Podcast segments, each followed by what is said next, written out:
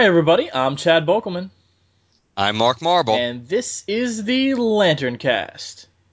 episode 189. Dun dun dun dun dun dun dun dun dun. And it's our, our July 4th episode. That's right.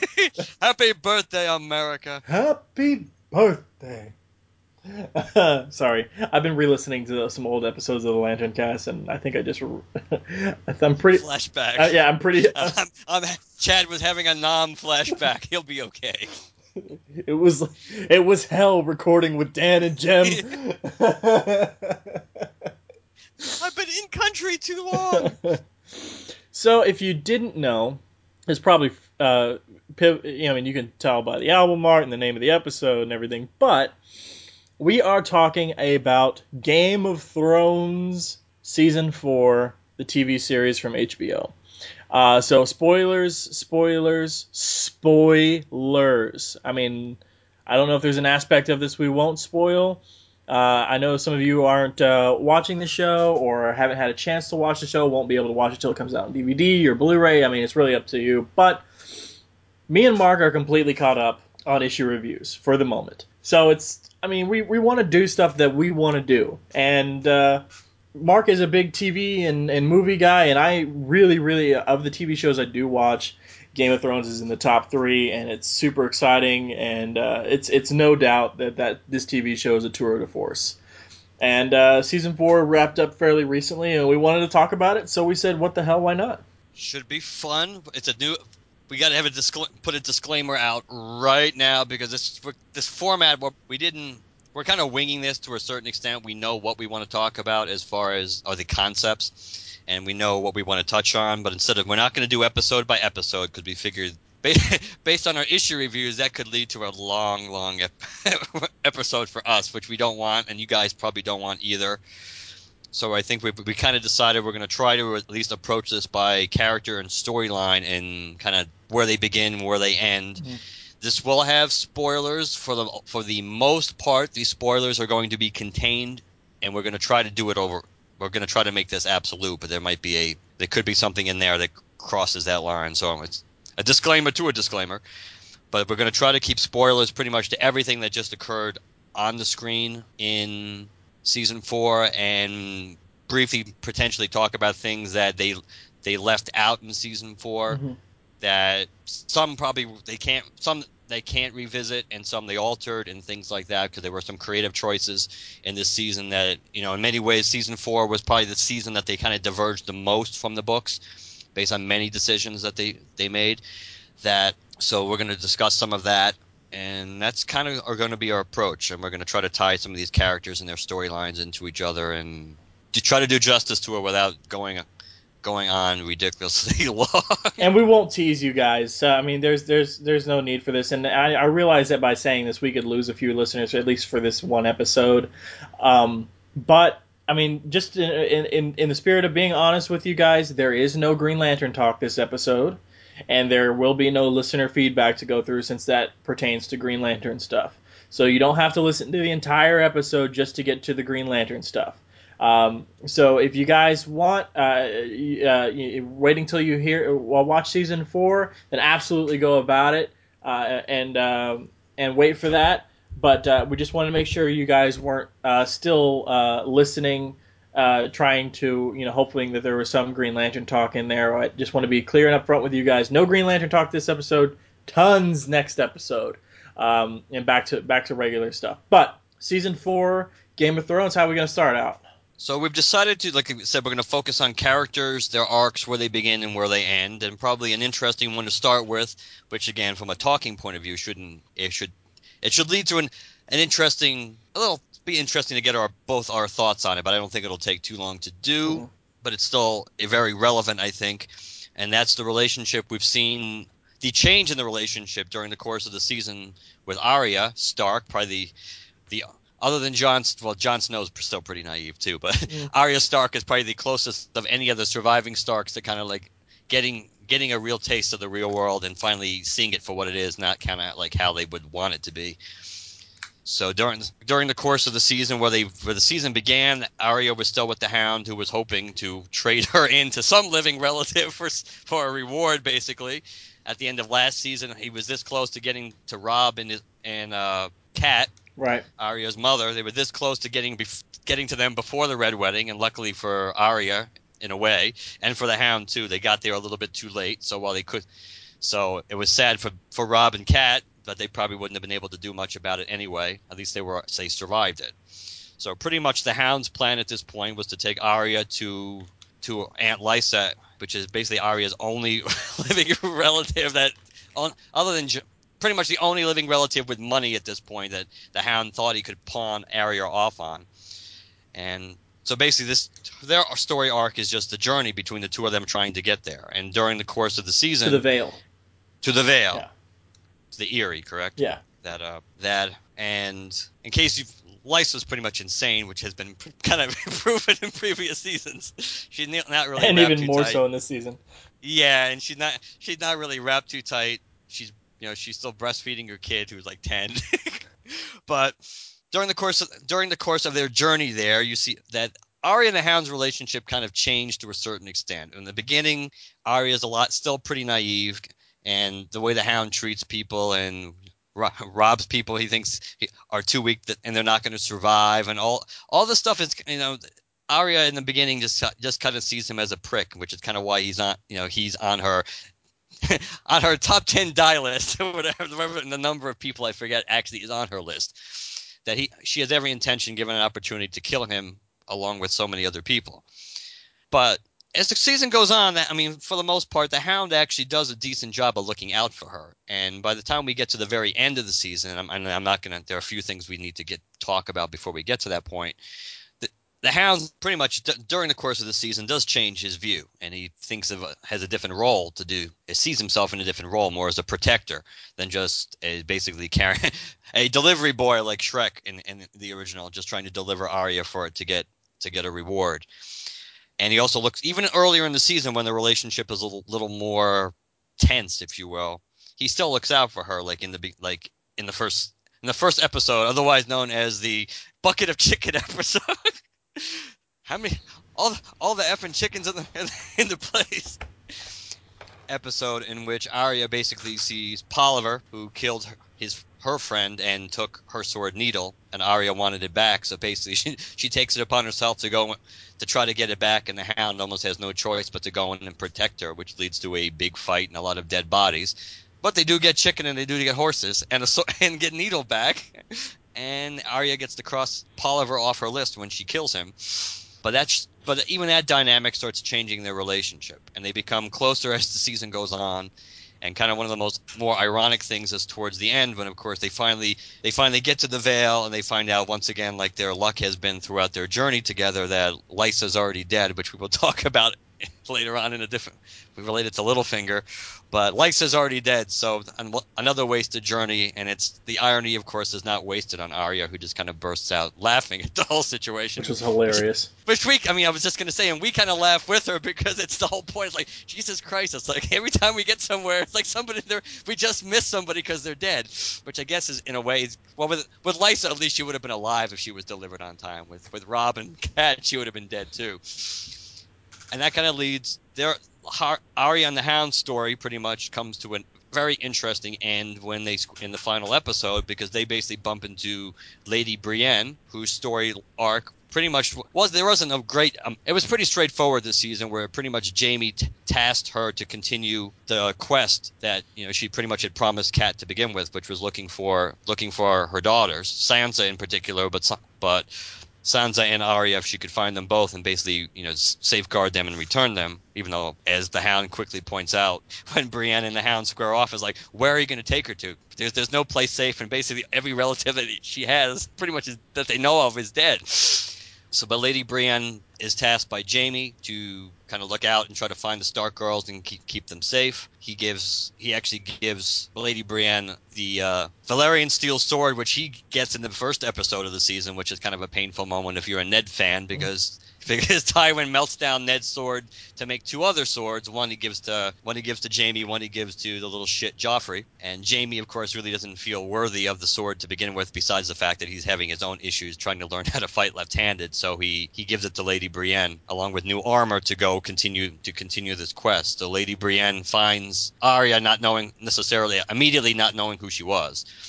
But one of the one of the storylines that diverges from the book is the conf- is that there was no confrontation between Brienne and the Hound in in the books, but there is a very interesting fight between the two of them, and you kind of rooting for both of them and not rooting and not wanting either one to kind of lose, though you know they do. One of them must, and. Um, the hound ends up coming out worse for wear. He ends up falling off a cliff. He ends up breaking his leg. He's already pretty much dying of an infection anyway when he was bitten in the neck by. Uh, at this point, there's a bounty out on the hound too from his great comment about you know fuck the king We related to Joffrey, which has kind of made its way all the way back to King's Landing. So there's a price out on his head, and pretty much everybody's trying to kill him. So during one of those attacks, he got wounded he got bitten and he wouldn't let Arya burn out the infection. So he's pretty much got an infection which is growing anyway. He's not 100%. And after the fall off the cliff, he's pretty much done for. Arya still, at this point, Arya doesn't necessarily trust Brienne to go with her. And she kind of has, as a turning point for her character, she wants to go on her own pretty much. And that also includes, even though the Hound has pretty much taught her many things during the course of their travels, including, you know, where the heart is, how to kill someone, not in a way to be merciful, but also not to be merciful. It's kind of like an interesting combination. There's a time to show. There's a time to be merciful, but you can't be weak at the same time, and see the world through like rose-colored glasses. So the Hound expects Arya to, to finish him off as he's dying, or to prevent a long, painful death. But Arya doesn't do that, and Arya pretty much just takes his money like he took another character's money during the course of the season. And when you know he he pretty much robbed them and left them, not quite for dead, but he predicted they would be dead by winter because they were weak. She kind of returns the favor, takes his money, leaves him to die, and goes off on her own. And her journey will take will take her back to Braavos, seemingly next season, where she her path takes a quite different turn based on what's you know what's supposed to happen to her, and that she is definitely not pretty much a little girl anymore, and she's going about her you know her own her own path to achieve what she feels is you know what basically what she should be doing, and not despite the fact that she's a girl and everything else that she's going to do things, and including seek revenge the way she seems she wants to, and that it was kind of again. What did you think about the decision not to kill the hound? Did you think because there are a bunch of different takes on why she didn't do it. I think there's basically three ways you could kind of look at why Arya did or didn't do what you know what she did. What she did. uh, you can say that she did that basically, despite the fact that they've kind of bonded, that he was still on her list and she was and he was dying anyway and he did a lot of horrible and he did look out for her but he did a lot of horrible things and she just didn't want to give him the comfort of mercy despite everything he's done for her. You have the some people have speculated that maybe she didn't kill him because based on everything he did do for her, essentially more or less he she removed him off the list. And because of that fact that even though it would be it would be merciful, that's why she didn't feel comfortable killing him. And the third thing, which is kind of interest, interesting, because I, th- I believe Maisie Williams herself said it in an interview that, and I don't know if this was like a official like motivation for the character speak, as in stuff that he talked about on the set, or just how her personal interpretation. But I believe she said that her, at least her opinion was that Arya was going to kill him, but once he started begging and once he started trying to play mind games with her and talking about, oh, you know, he should have, uh, how he should have raped Sansa and all this stuff and all this to try, try to get her pissed off enough to kill him. Once once she started seeing him play games like that with her, then that's when she decided that she wasn't going to give him the satisfaction of a quick death.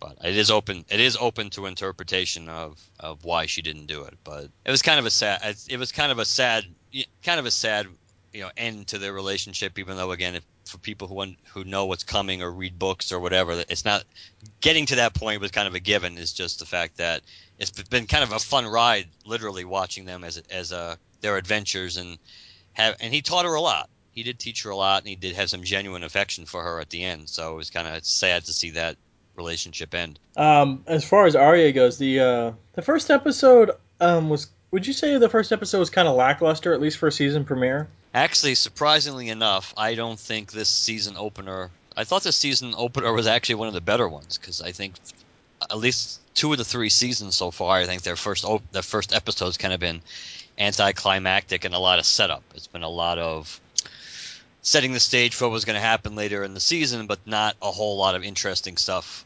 occurred in it. And I think that always was kind of a bummer, especially since you got to wait like nine months for the season to start again. When you have even one episode that's kind of wasted, kind of takes you know wasted from the point of view or not a lot happens in it. It just seems like there's not a lot of payoff. It kind of seems disappointing. I thought this season started a little. I, I thought it started a little better than most of the uh, season openers have to this point. But their seasons, but they're they kind of made a decision to begin with that the episodes, that like the structure of the season was going to be different too. They didn't make it much of a secret that the like the first three seasons, ep- episode nine was always the big one. You know, I mean, you had Ned get Ned with his head cut off, uh, Blackwater, and then the Red Wedding. It was the ninth episode that was always the big one, and they kind of made it clear heading into the season that that wasn't going to be the case.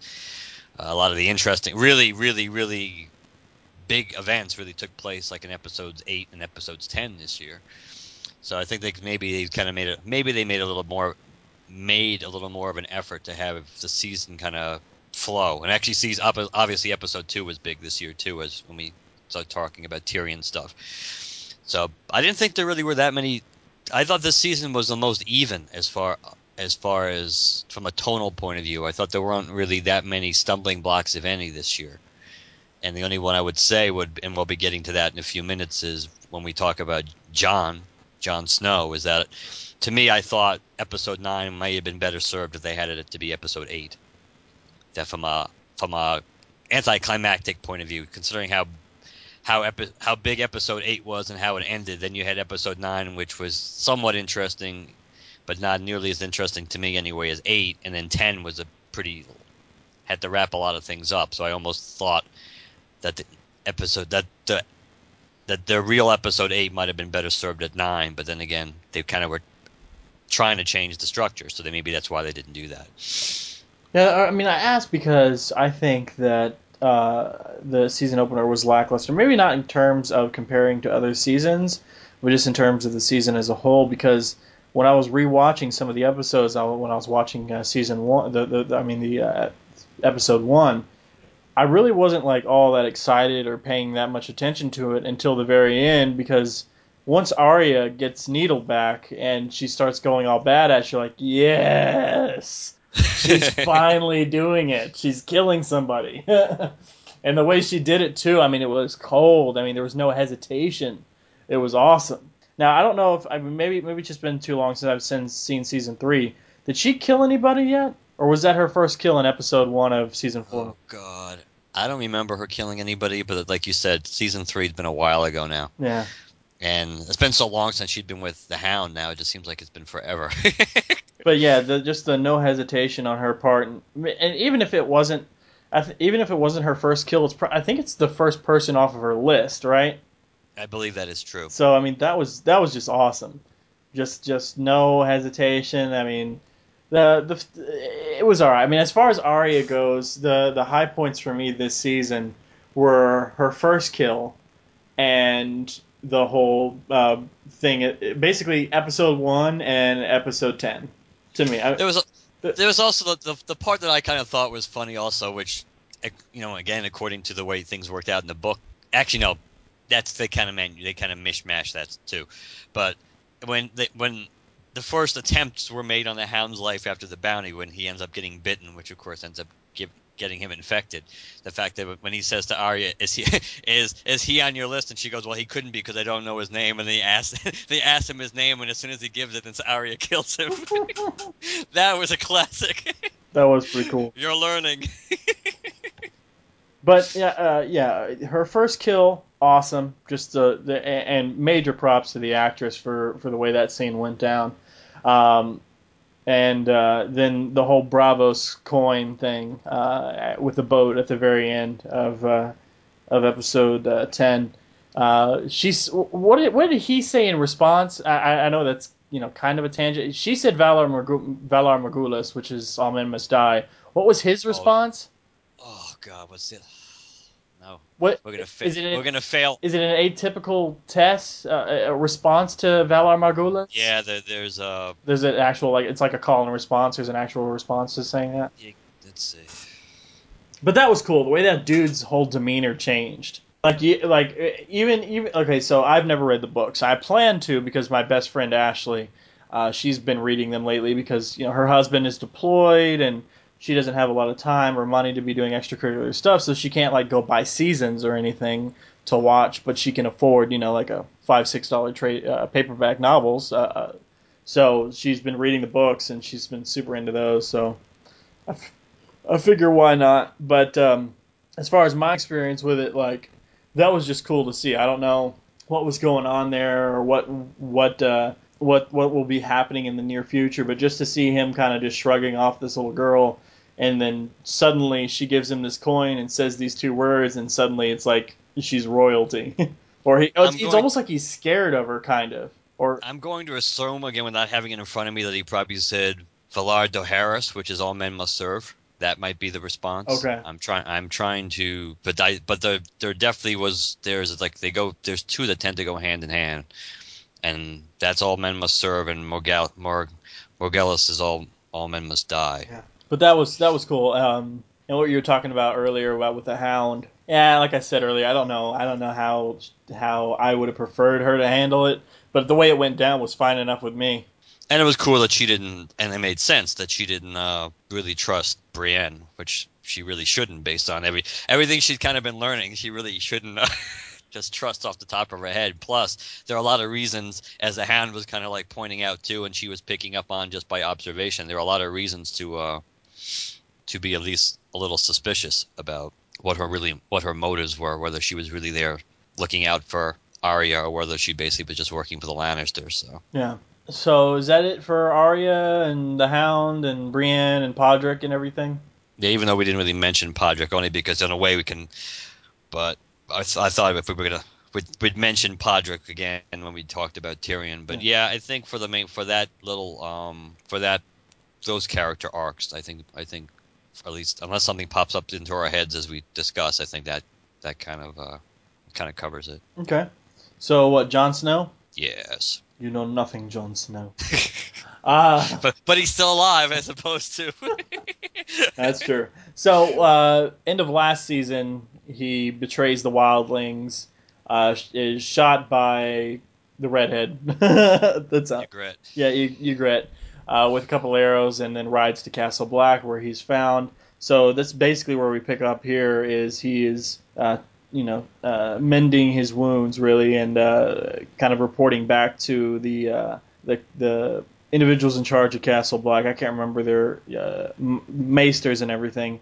Um, they want to basically punish him. At least that's what was happening in the first episode. Uh, and he was talking about how he slept with a wildling, and he was trying to give them advice on what they need to do, and reporting back, um, you know, what the what um, uh, the king beyond the wall. Uh, Mance. Man, yeah, Mance Rayder says, um, I'm, I'm awful with all these names, dude. I swear to God. Uh, the only people I know for sure are Dany, Jon, Jon, basically all the main characters. Every every other supporting character, no idea, except Jorah. Well, yeah, he, but he's he's kind of important. But yes, he's kind of a beat. He is kind of like a secondary character. When I was writing down character names, Jor- actually, I know he is a secondary character, and he wouldn't have been forgotten when we do Dany's arc. But I, I, I originally I didn't even write him down, and I realized, oh, I kind of left him out. yeah. I might miss a couple things here with Jon because I'm going based on memory here because I, I wa- rewatched a couple of episodes but not the entire season. Um, but uh, so he's talking about what Mance's plan are, plans are, uh, and they decide not to d- discipline Jon, but they start preparing uh, a little bit. The, it, seems like the training amps up a little bit, unless that's just what is normal for Castle Black. But it seems like throughout the throughout the season, uh, uh, the training is amping up until, of course, we get to the episode eight or nine. It was nine, wasn't it? The bit. yes, it was nine. Okay, episode nine, which the entire episodes foc- focus solely on what's going on at the wall. uh, Castle Black beyond the wall with the uh, wildlings that are who that have already crossed the wall and are you know taking Castle Black from the south side of the wall, and, and what's going on there. Um, lots of people die, in, including Ygritte uh, and Ygritte, and uh, everybody. Castle Black stands victorious, uh, and, and uh, what happens is uh, Jon. Uh, the next morning, while everybody's you know cleaning up their dead, because the wildlings uh, retreat back into the woods on the other side of the wall, um, Jon goes in to discuss things with Mance, and I totally didn't see this coming. After a little bit, uh, this cavalry or army, basically, uh, on Both. Yeah, well, yeah. Infantry, cavalry, Yeah. and the whole kit and caboodle. comes flying up the sides of the wall, and I don't mean like like up the walls. I mean like uh, on the perimeter of the wall, just you know, kind of coming up the sides and, and going in through the forest and killing uh, every wildling they come across. And it turns out it's Stannis Baratheon, uh, and and uh, uh, what Davos. Davos. That's his name, right? Yeah, Davos Seaworthy, I believe. Okay, yeah. And uh, the Red Woman isn't with him. She is. She is, but she is. I don't. But she's now. She. They have traveled together. But I don't think she's there at that point. Okay. You don't see her at that point. Okay. So uh, it, it- basically, Stannis takes uh, takes Mance prisoner, uh, and uh, there's a cool kind of moment where Stannis asks uh, Jon Snow his opinion uh, because he fi- he finds out who Jon Snow is uh, in in relation to uh, in relation to Ned Stark. Um, so with that take with that threat taken care of, basically the uh, the season uh, for for those at the wall ends there. Uh, except for doesn't doesn't Jon goes back out right after Stannis shows up or no? Am I thinking? Am I, I'm getting him confused. He goes. He goes back to burn her. Burn Ygritte's body. Yeah, he goes back to burn her body. That's it. Okay, because I remember him going back out after Stannis shows up, but I can't remember if he was going out for something other than burning her body. but yeah, that's. Uh, I mean, there's a, a bunch of smaller stuff in between, you know, uh, the season opener and the season ender for them, but uh, that's basically the gist of it. What do you What did you think of? Okay, I, I the listeners don't know, but I know what your thoughts are on episode nine. the here's here's my thought on episode nine. I liked it only because I mean I liked it one because it uh, we we got some hyper focus there, and it feels like this whole wildling thing has been building and building and building and building with no real um, advancement to that plot. Like it's you know they're coming, they're coming, they're coming, and you know finally they're here, and not only are they here, but we finished that part for for the time being. Um, I mean, obviously we still have the White Walkers on their way, so there we do need to get some plot development there. But as far as the whole wildling subplot with this, I'm I'm just glad we finally got that not only super advanced, but for the most part resolved. But but what are your thoughts on it? I thought the episode was okay. It's it wasn't nearly as interesting as Blackwater. Not that they set it up to be. I didn't think it was as interesting as episode eight with the whole resolution of Tyrion's trial, if you will. Uh, and even, even though episode ten, I thought there were some interesting things in it. I thought episode ten was nearly as ex- I thought it was going to be a little more exciting than it was. Episode ten, but ep- I thought the whole see the thing for me personally, Castle Black, the- the whole stuff with Castle Black doesn't do much for me. I like Jon Snow. I think he's an interesting character.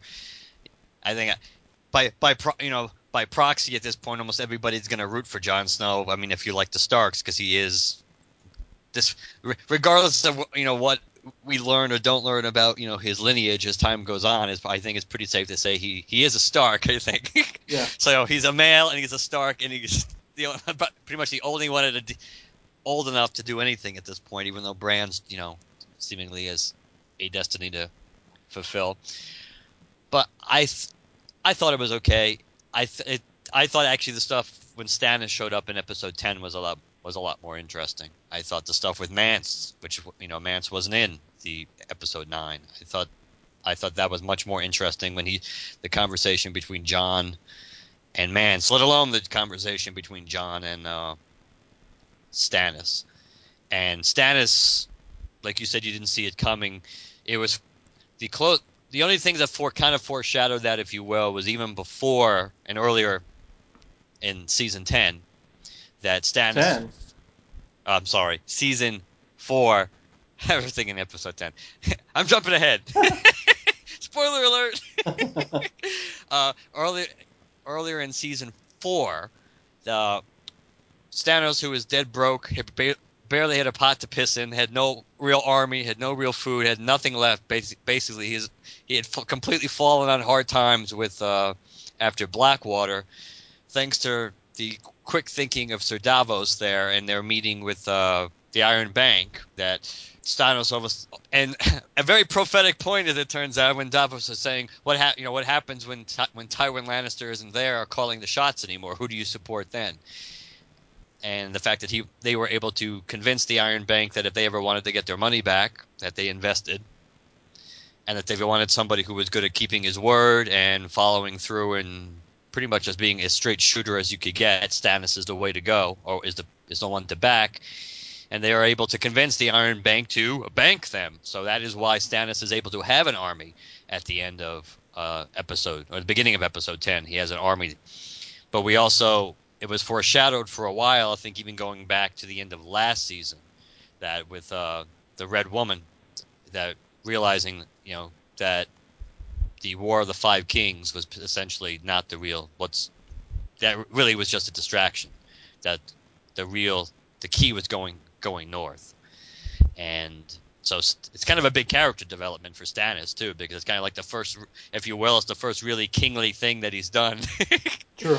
That something that was not in his short-term best interest, but might be in his long-term best interest, doing something that a king's supposed to do, which is look out for all of the five kingdoms and not just get an army to try to figure out how am I going to invade uh, King's Landing again.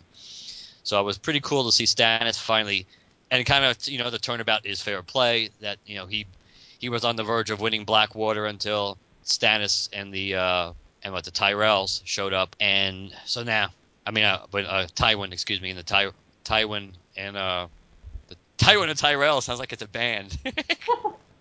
the Lannisters and the Tyrells pretty much showed up to save to save Black the Battle of Blackwater, and he lost a battle he almost had won, and then he shows up to basically take away a victory that Mance would have had because they they surely had the numbers that they would have taken Castle Black at some point. I thought it was so.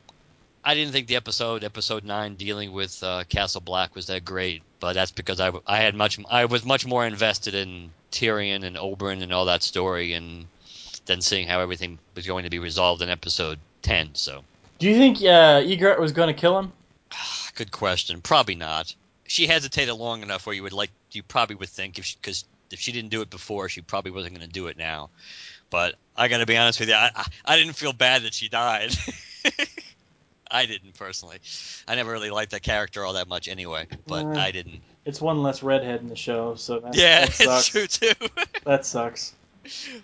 Uh, it's no secret how I feel about redheads. well, at least there's still some attractive ones left. And still, I guess. Um, let's see what else with Jon. Uh, I guess with Jon, we should probably talk about Sam, right? Yeah, this was kind of a big season for him as far as coming into his own, kind of being more standing his ground a little bit more, making more decisions, um, trying to be a family man, if you will. Yeah, kind of. I mean, he, But it was- what, what, Their relationship changed a little bit. I mean, it wasn't just all you know, Jon. Uh, Jon's still, I think, the, the one in charge, but it, but there were times when their relationship kind of showed signs of more equality. I thought. yeah, Sam's getting a little ballsier. Yes, he is. Um, kind of made up for the fact. What, what was it? Season three when he killed the, the White Walker. And then drop the damn weapon. Yeah, God, that pissed me off. I know every, every it's one of those things where in a way sometimes you make a creative decision about how to handle stuff and then but and then sometimes you do that but you almost need like to step back and have a couple of people watch it because I'm sure if they put if they put that through like a a test audience, I would be surprised if at least seven out of ten people didn't go, "That's so stupid. Why would you leave that?" No matter how oh, scared you are, you just found the one thing other than fire that can kill a White Walker, and it does it quicker than fire. yeah, and let's just leave it. And you're just gonna drop it and leave it there. That was kind of that was kind of, and I guess the other thing, which kind of I don't know how we're gonna get to Bran and all this, but there were so many times dur- during the course of the season, almost like a tease that Jon and Bran are almost reunited. well, given the fact that we're uh, not necessarily character wise, but uh, location wise near the wall, we might as well talk about Bran now.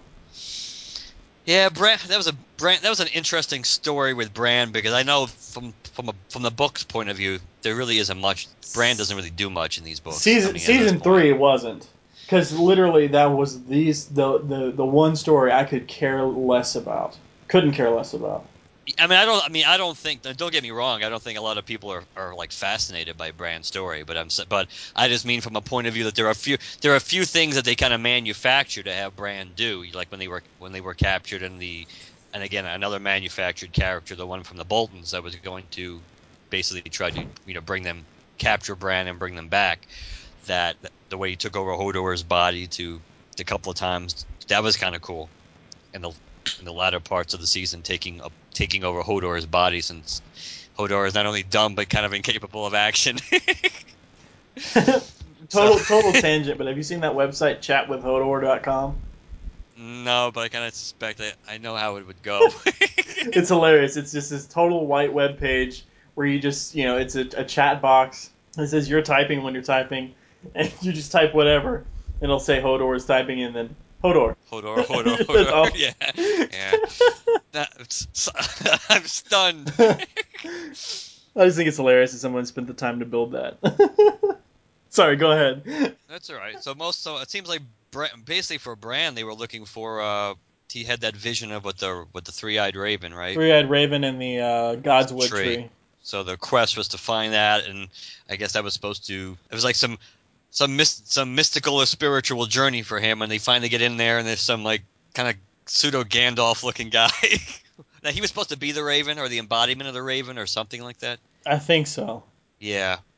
That's the impression I got. That all that uh, that whole thing was super confusing. Super confusing, super vague. I don't know who the the little girl is that throws fire, but yeah, that was that seemed that's another thing that just seemed kind of weird. It's just like it's let's have let's have you know the the zombies come out of the ground, but then let's just have the chick can randomly throw fire and blow them up. you know what? But you know what that reminded me of was Clash of the Titans. The, yeah. the the little skeleton. I was I was expecting walkers, but this this whole skeleton thing, I gotta admit, when they popped up, I was like, really? I mean, like I, I don't know why I'm uh, okay with believing in magic and shadow Stannis and dragons yeah, and true. White that Walkers, but skeletons just popping up out of the ground. I was like, oh, come on. yeah, but uh, so I guess he he it whatever the, the, the character you know the being was supposed to represent made the point of basically they were expect they'd been expecting Bran, but he was kind of like arrived much later than they thought, almost, almost like a Luke on Dagobah kind of thing. It's like, well, if you waited any longer to finally get here, but about about his and Bran, of course, is listening to his words and about and Bran interprets them incorrectly at first, saying, "Oh, you're here to help me walk again," or whatever, and he goes, "No, you're never going to walk again, but you will fly," which I think foreshadows, personally, without and this is not having to do with anything. and this is literally just pure speculation, so I don't consider this a spoiler because I didn't read about this or I don't have it. I am just suspecting that has to do with the dragons. Like he's going to ride them, or that he's going to no, that he's going that he's going to be one, that he's going to take over one. Oh, okay. That that because they say he will fly, so I think he will. It will his he will take much like he takes over the dire wolf and other and Hodor and everything else because based on his abilities that I think he will take over. He will take over one of the one of Dany's dragons at some point. Well, isn't there? Because look, there's there are certain shows like for instance Dexter when I was watching that because I, I started watching Dexter after the final season had already aired. So I was just watching it in order. But there are moments in Dexter, like cliffhangers, where I was like, oh man, is, is what's gonna happen here? I, I can't I can't like deal with the suspense this entire goddamn episode. What's gonna happen to Dexter? Is he gonna get caught? Who's gonna find out? You know this whole thing. So I would go online and read. Well, the same thing happened with uh, with uh, uh, Jon or, or Bran, Bran and Jon. Isn't there something where Jon's lineage could potent, and it's not even clearly laid out in the books, but Jon's lineage is such that he might be able to control dragons too. Well, I think it's implied. I think it's implied that again he might have the same ability that Bran has, and obviously that Cat, you know Cat had it too. that it's possible that, that as a, that he might have it somehow. But I don't I don't know if it's just I don't know if it's been established in the in the books yet because like I said I I know bunch of stuff that has happened in the books or ahead of time up to this point, but I haven't read the books. Okay.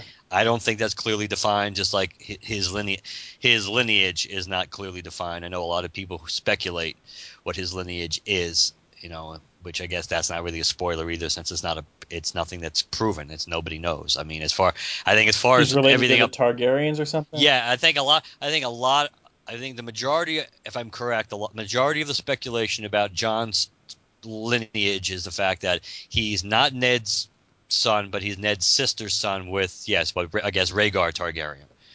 That that's the child that they had together, and and basically she entrusted Ned to take care of him because obviously, if uh, and that's not uh, clearly laid out in the books. So, so, not so, yet, so it's no, not like no, we're spoiling not- what not will be this- coming up. In the yeah, at this point, yeah, at this point, that's just pure speculation that a lot of people believe. You know, so she gave that's the promise that she made Ned make, that she made Ned make because she knew you know Robert would kill would kill the kid if she if he ever knew that took place. Yeah. So if he if he pawns that off, uh, basically if he made she made Ned raise Jon as his own son, despite the fact that I've and and and a lot of people, of course, even from watching the shows, point go back to the when it comes to speculating, which people are good at when it comes to Game of Thrones. That that whole line in, the, in season one when Ned said to Jon, "You you may not have my name, but you have my blood." Right. That, that that's again referring to the fact that he's not that. Which again, it can be interpreted multiple ways, but a lot of people have interpreted that as another way of saying, "Well, you really you have my blood because you're my nephew, you're not my son." You know, and that's why you don't and you don't have my name because you're not. I mean, you are you you he. I guess he would be a star. Well, not if she if she ever had a chance to marry Rhaegar, which obviously she never would have because of uh, Ms. Martell over there, which we'll be getting to soon too. Elia. Uh, but yeah, so that's a lot of the, what the speculation I think is about Jon that he's not just uh, got Stark blood, but he also has Targaryen blood. Well, speak. Well, speaking of Bran, uh, his uh, his trainer dies, right? Yes. I don't remember. One of one of the yeah the brother the brother dies and the sister is still She's still with him. Uh, Hodor's Hodor's still with him, and the sister's still with him. But and now now maybe I'm just totally spacing. Did we not see Bran's younger brother, or not this season. uh, yeah, not even not even a scene, right? No, Okay. he's he's kind of often often hiding, I guess. Yeah. Okay. So there's that. Um, so there's still so but but season four was good for Starks because nobody died. that's true. But then again, season two was good for Starks too. It's, it's the it's the odd number seasons you got to look out for. Well, you mentioned we've already been talking dragons. I know we wanted we kind of had a loose idea, but you want to skip over to Dany now? Yeah, you can do. Yeah, go ahead, do Dany. You go ahead, you can do Dany. Oh, well, thank you. yes. I'll take Missandei then if you're taking Dany. uh, sorry, guys. oh God. Okay, so uh, beginning of this season, uh, Dany uh, is she's in charge of Meereen at this point already, right? no, Meereen was at. No, Meereen was the at, at in the middle of the season. It was. uh Oh God, what was he? I just had it on the tip of my tongue before before we started recording. Um, I can't remember the stupid city names. I'll I'll I'll try to find it in a second, but uh, yeah, was Mar- Meereen was Meereen was the one that she she took over, she took over this season with uh where she set up shop, but that's not where she began the season. It was uh I thought she already did because wasn't the opening season, scene of her on the shore or whatever with the dragons just and uh, um, was it Dro- Drogon? Dragon? What's the name of the no, dragon? but, no, but don't forget they marched. They were marching with the. They found the slaves. Remember the slaves that were oh, crucified. yes, that's right. That's that was that was the march to Meereen. Okay. So they, it was it, was the uh okay, so was, so yeah. she had already she was already been conquering, but she's heading towards Meereen where she sets up shop for the rest of the season, um, which is the pyramid shaped city. Um, but um, beginning of the season, the dragons are the the big one, Dragon, Drogon. uh probably I think it's Drogon. Okay. This is the big black and red one, the, the main one everybody's you know seen basically since they hatched. Um, he's bigger than the other two, uh, and he's you know kind of on Mama's lap and being all cuddly and stuff, and then the other two dragons drop a a goat or a lamb or something, and uh, And they were really cute too. The mini goats were really cute. yeah. And, and the, the, the little dragons are a little, you know, kind of fighting over it, and then Drogon steps up and, you know, kind of tries to scare him off, and Dany reaches forward to, you know, kind of silence him, you know, like, be nice to your brothers kind of a thing, and he turns his head and, you know, roars, hisses at her, which scares the piss out of her. Um, and it's at that point that kind of Jorah tells her, you know, no matter what, they're still dragons, uh, whether or not you're their mother. Um, then they march towards Meereen, and they find the uh, they find the uh, the the road to Meereen. What it's uh the the road the, the road to Meereen is is what the it's the first mile five miles or something is marked this way. No, every what with the with the with the slave? Yeah, I think every mile. Yeah, you know, yeah. There's uh, every mile for how many miles? Wasn't it like 168 or something like that, or Yeah. more than that. So it was it was kind of it was something like that, but basically their basically their their their mileage marker is a crucified slave. Yeah, with the first one being a little girl. Yes. Um, so what what what what is she? She doesn't want them taken down, right? She wants to. She wants something well, she wants them ta- eventually taken down and, and, and buried, but later on. But yes. oh, they they they okay. So Jorah wanted uh, uh, to to to send them ahead, uh, so that she didn't have to see it, and they'll take them down. But she said no, we're going to see every single one of these on the way in. Um, so she gets so she gets to Meereen. Uh, she gets to Meereen and uh, and uh, you know kind of take you know takes takes the city. Um, I mean that's kind of a, a super condensed version, and uh, frees the slaves and uh, the masters. Uh, you know start getting punished. This season is kind of more political for Dany. Kind of like she's no longer you know the conquering queen, but now actually has to you know act as a queen, and she comes across, you know, uh, slaves who've been slaves all their lives and don't want to be slaves anymore. Basically, their lives as slaves were better than their lives as free people. Um, there's a bunch of uh, disputes. Um, one at one point in, in the season, the dragons kill someone's uh, someone's uh, you know farmland and and, and their their uh, herds of goats or whatever. And this is kind of like a precursor but you, you're kind of getting the feeling that they're they're going they're they're running wild. So Dany just kind of you know compensates him for his loss, but later on, uh, the dragons end up you know doing this again, but it kills this young man. What his his daughter, his son, is only like three or Think- something. I think it was his daughter. His daughter, and he basically comes up to Dany uh, at the foot of her throne with this blanket, and in the blanket are the charred remains, barely any bones left of his child. And at the end of the season, and this it was heartbreaking for me, uh, at least because it was it was both heartbreaking and kind of terrifying. Because I don't know if I've told you before, but I made it you know clear on the show at one point in the past. I love dragons. A lot of people don't like Reign of Fire. I like that movie simply because it's about dragons. So dragons, just, just any like the Hobbit movie. I want to see that, even though it's not, you know, I, I wanted to see it purely because I wanted to see a dragon in a live, you know, quote unquote live action movie. So I love dragons. So when she chains up the two, she, Drogon's nowhere to be found, the big dragon. But she chains up the the smaller two in the catacombs, and you're both kind of sad because you know she's obviously heartbroken about this, and you're sad for the dragons because they see her leaving as they, you know, it's almost kind of like you know closing the tomb door or whatever, and and you're sad for the dragon, but you're also kind of horrified in a way because I don't know if it's the music or something, but you get this impending sense of dread, like what's going to happen when she does finally let them out, if at all. Is she's, you know, what's is this, you know, kind of the Drogon's the one that's acting crazy, and these two are doing fine, but now by doing this to the smaller dragons, she's turning them into Drogon. Mm-hmm. So you know, it's it's kind of this, it's a sad moment, but it also builds this impending sense of doom. Because I've read I've read far enough ahead as far as you know Wikipedia pages and stuff to know what happens between Dany and Drogon, but I don't know what happens to the other two dragons. So I don't know if they like die down there or what happens. So now there's there's there's a couple of spots in between. Uh, like there's a romance between um, Dany's right hand chick and uh, Grey Worm, and then there's a romance between Dany and um, what's his name? I just had his name too. Uh, Daario. Daario, which is the guy that helped her free Yunkai, right? Yeah, even though it was a different actor last season, Yeah. but yes, the uh, Second Sons, Yes. right? The leader of the Second Sons.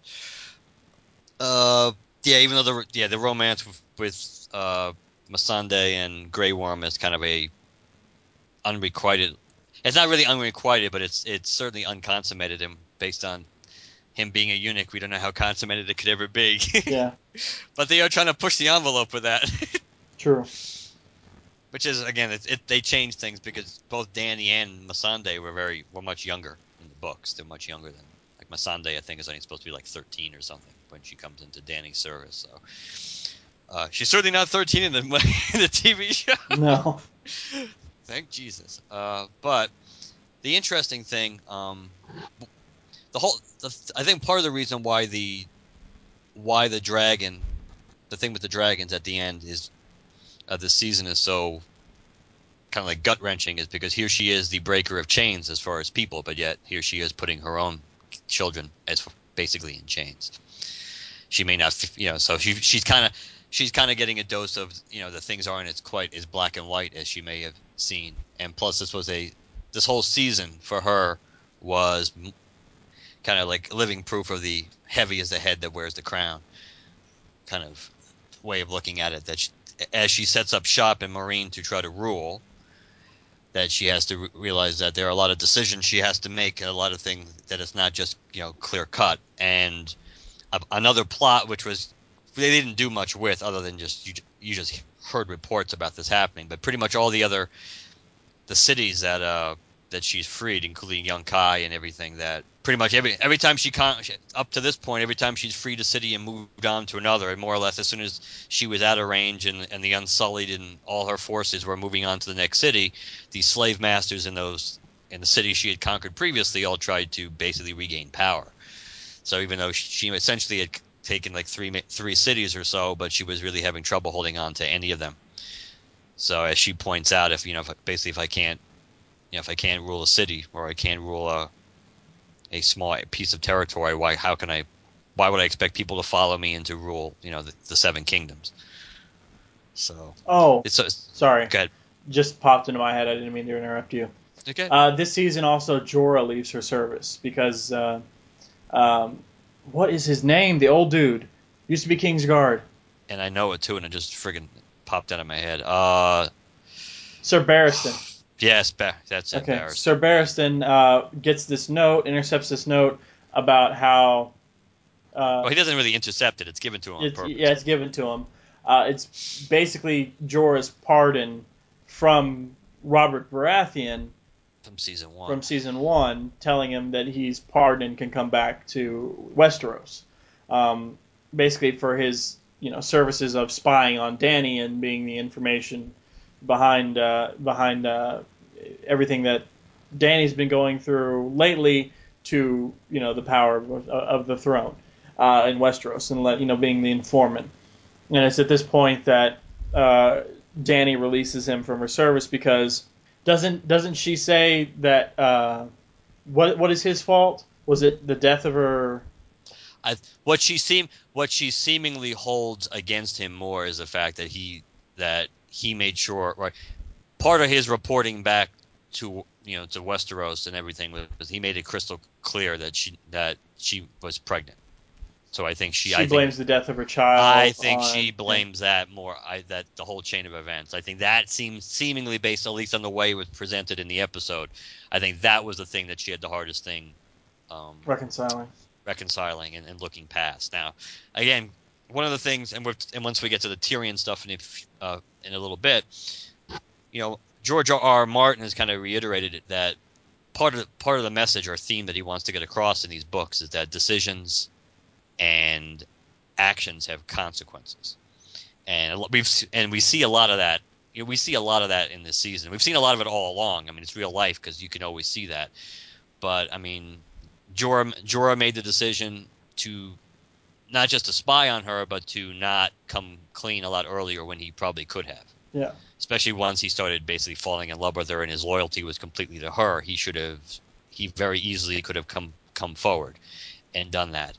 But he didn't, and then that led to this. The fact that and and her emotional reaction to it also, you know, kind of put she kind of throws out the most trust really despite how he first came into her service probably the, the, the wisest and the best and the most trustworthy of her allies at this point. Because when you really think about it, and it's kind of bugged me even at the time, just as it played that as it plays out, or played out, I should say, on, on the show, is that why in the world, if you had to pick between the two of them, why would you logically, again, not taking moving, putting the emotions back in check, why would you trust Barristan over Jorah?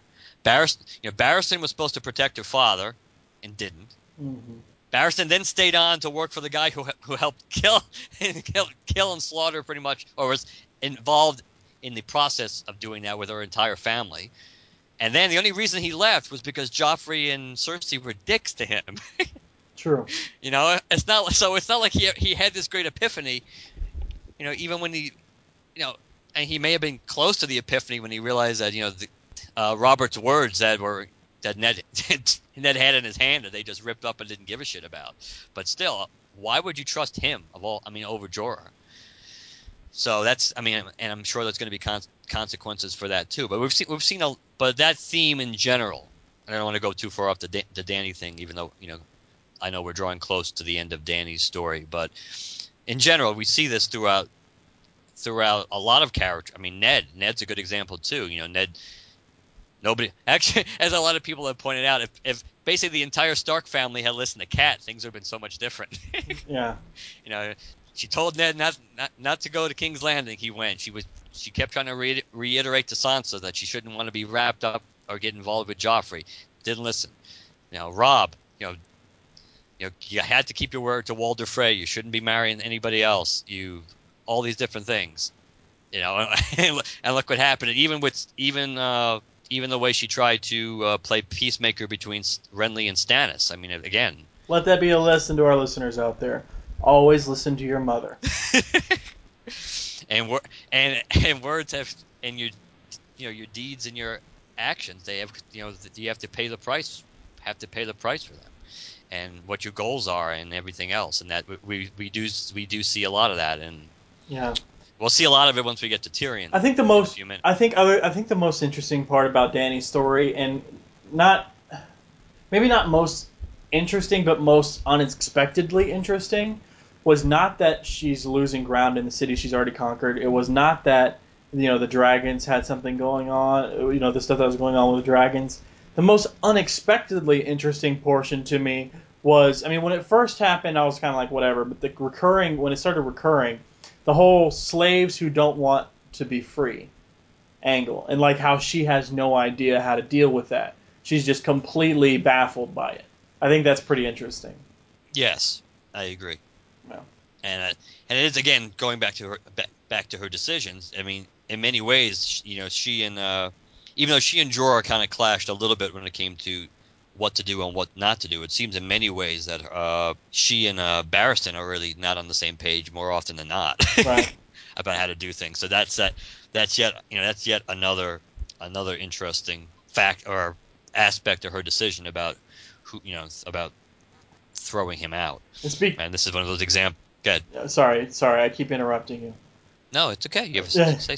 Speaking of interesting facts, I wanted to throw this in there before we uh, we moved on. I was reading this online, so you know, God knows if it's true or not. But I read it in multiple places. I'm I, I'm fairly certain it's true. When she goes to take Meereen, the champion that they send out. This was this season, right? Yes. The champion that she sends out like starts you know pissing in the dirt or something and taunting her. The taunts that he's doing. Do you hear? Did you hear about this? I don't. I don't think that I did the taunts that he's doing in that whatever the language is are not actual like you know uh, legitimate taunts for the sake of the story. Those are translated taunts from Monty Python and the Holy Grail.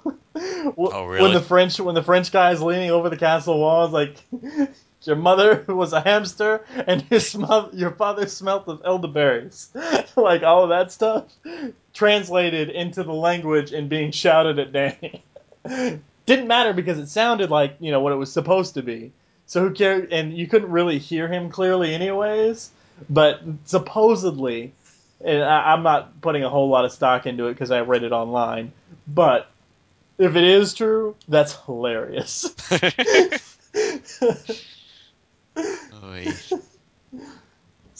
But yes, yeah.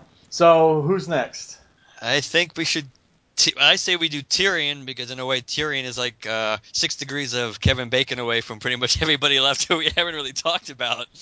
Plus Tyr plus Tyrion's storyline kind of dominates the season. It's kind of there's so much that kind of so many other characters' story arcs kind of revolved or get, kind of get pulled into Tyrion's. Really, the only thing that splits from Tyrion is Sansa. So Yeah, but they but still it starts with Tyrion. Yeah, that's true. they start they, up until like episode two, they were th- the end of episode two. They were still t- you know so in a way where she ends up kind of has a lot to do with what happened with uh with Tyrion. So again, going back to whether I thought episode one was lackluster, one of the reasons it wasn't, in my opinion, was because the breakout character of the season gets introduced in episode one, which is Oberyn Martell. Oberyn Martell, who who is seeking revenge against all Lannisters since his his sister was the one married to Rhaegar Targaryen at the time of Robert's rebellion, and as far as he's concerned, under the orders of Tywin Lannister, uh, the Hound's brother, the Mountain, not only killed her and killed her children, but he he basically he raped he raped her and killed her, you know, with the blood of her children pretty much still all over her.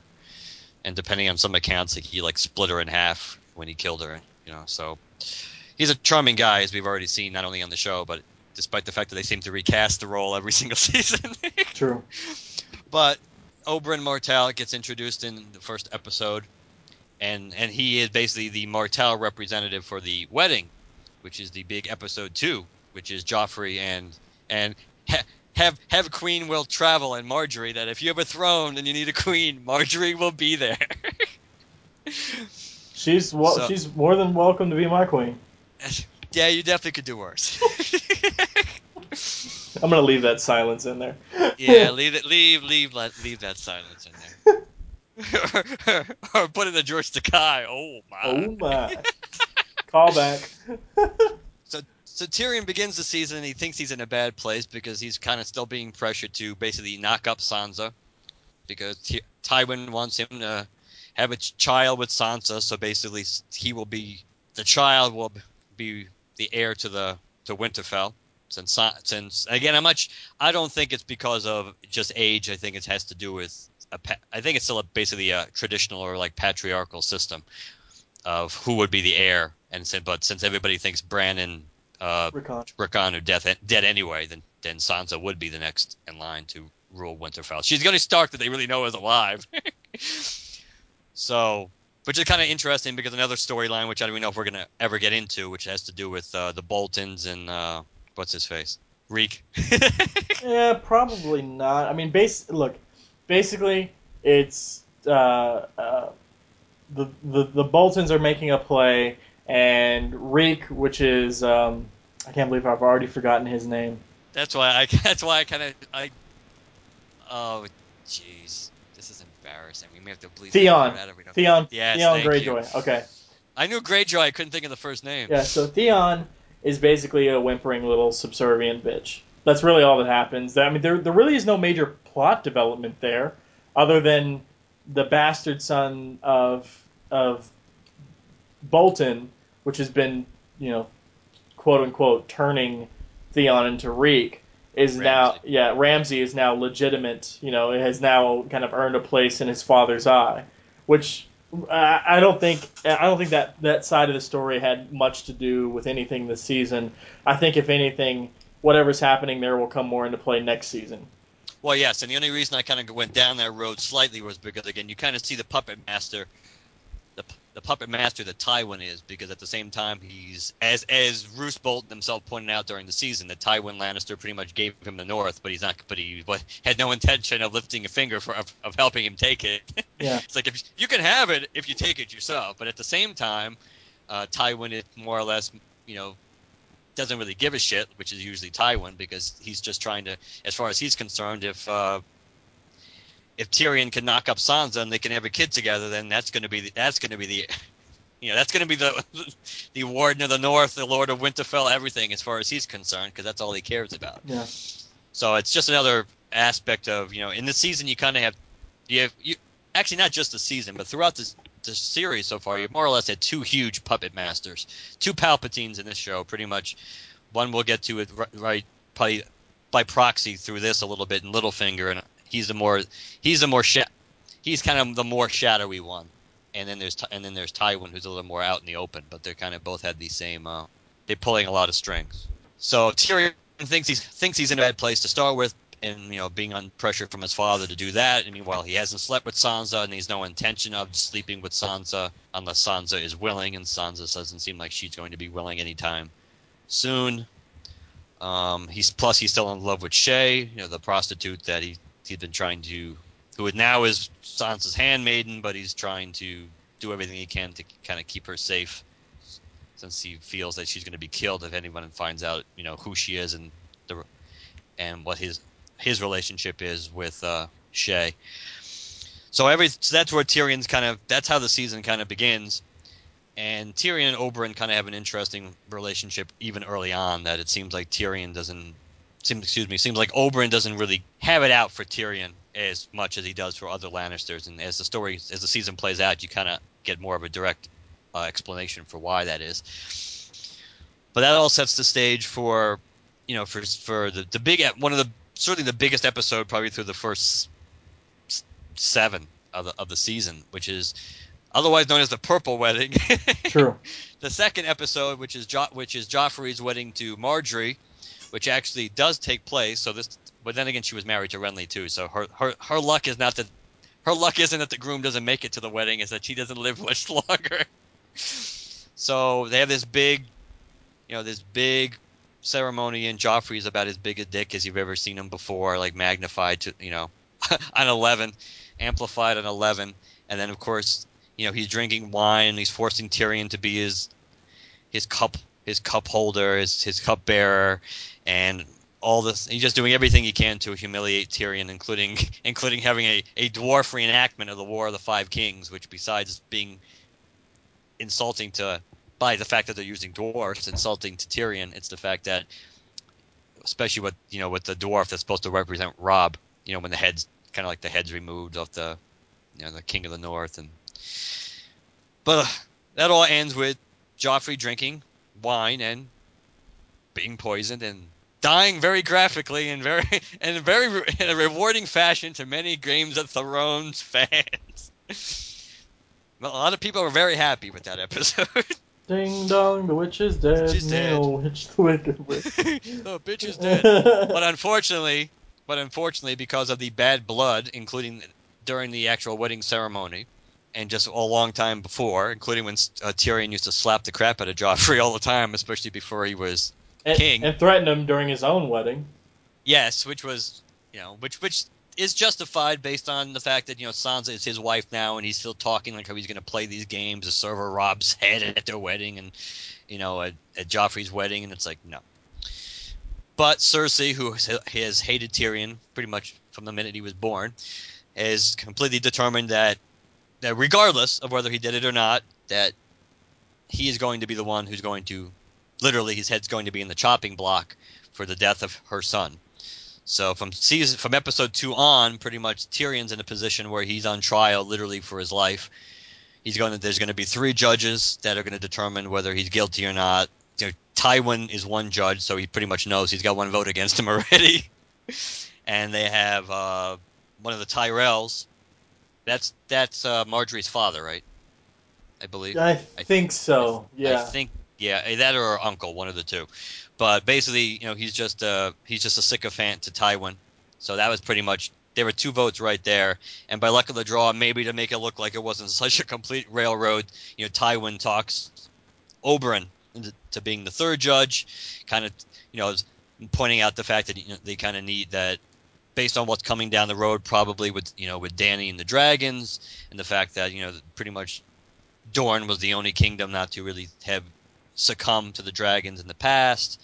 That more or less Tywin was in his own way without directly saying it. He needed Oberyn or the Dorne or the Martells' help. He kind of made it clear that he did. So that on some level impressed or intrigued, I think, more than anything in Oberyn and the fact that you know they put him on the small council. So Tyrion goes on trial. It becomes a, it becomes a complete farce. Everybody pretty much testify. Everybody who's ever pissed off in his life, which is a lot of people. Again, going back to actions, you know, you have to deal with the consequences of your actions. Tywin, eh, excuse me, Tyrion. One of his gifts is the fact that he's very smart and he's very clever and he has a big mouth.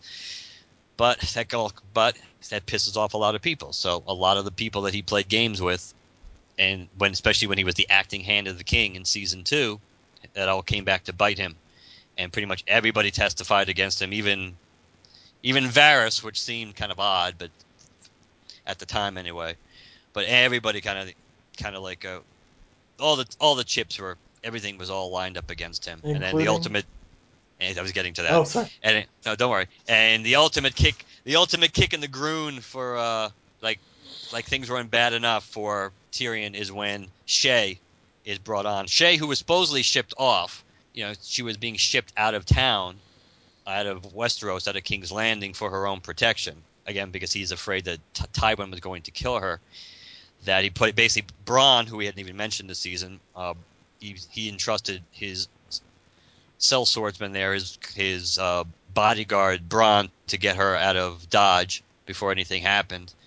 Uh, of course, he, he, he kind of insulted her in a way to try to motivate. He was, he was doing everything he can to motivate her to, to leave, and said you know that he could never be with her, or he could never love a whore, and things like that. And that just that really hurt her. And Bronn's the one who actually got slapped, right? That was kind of ironic. Yeah.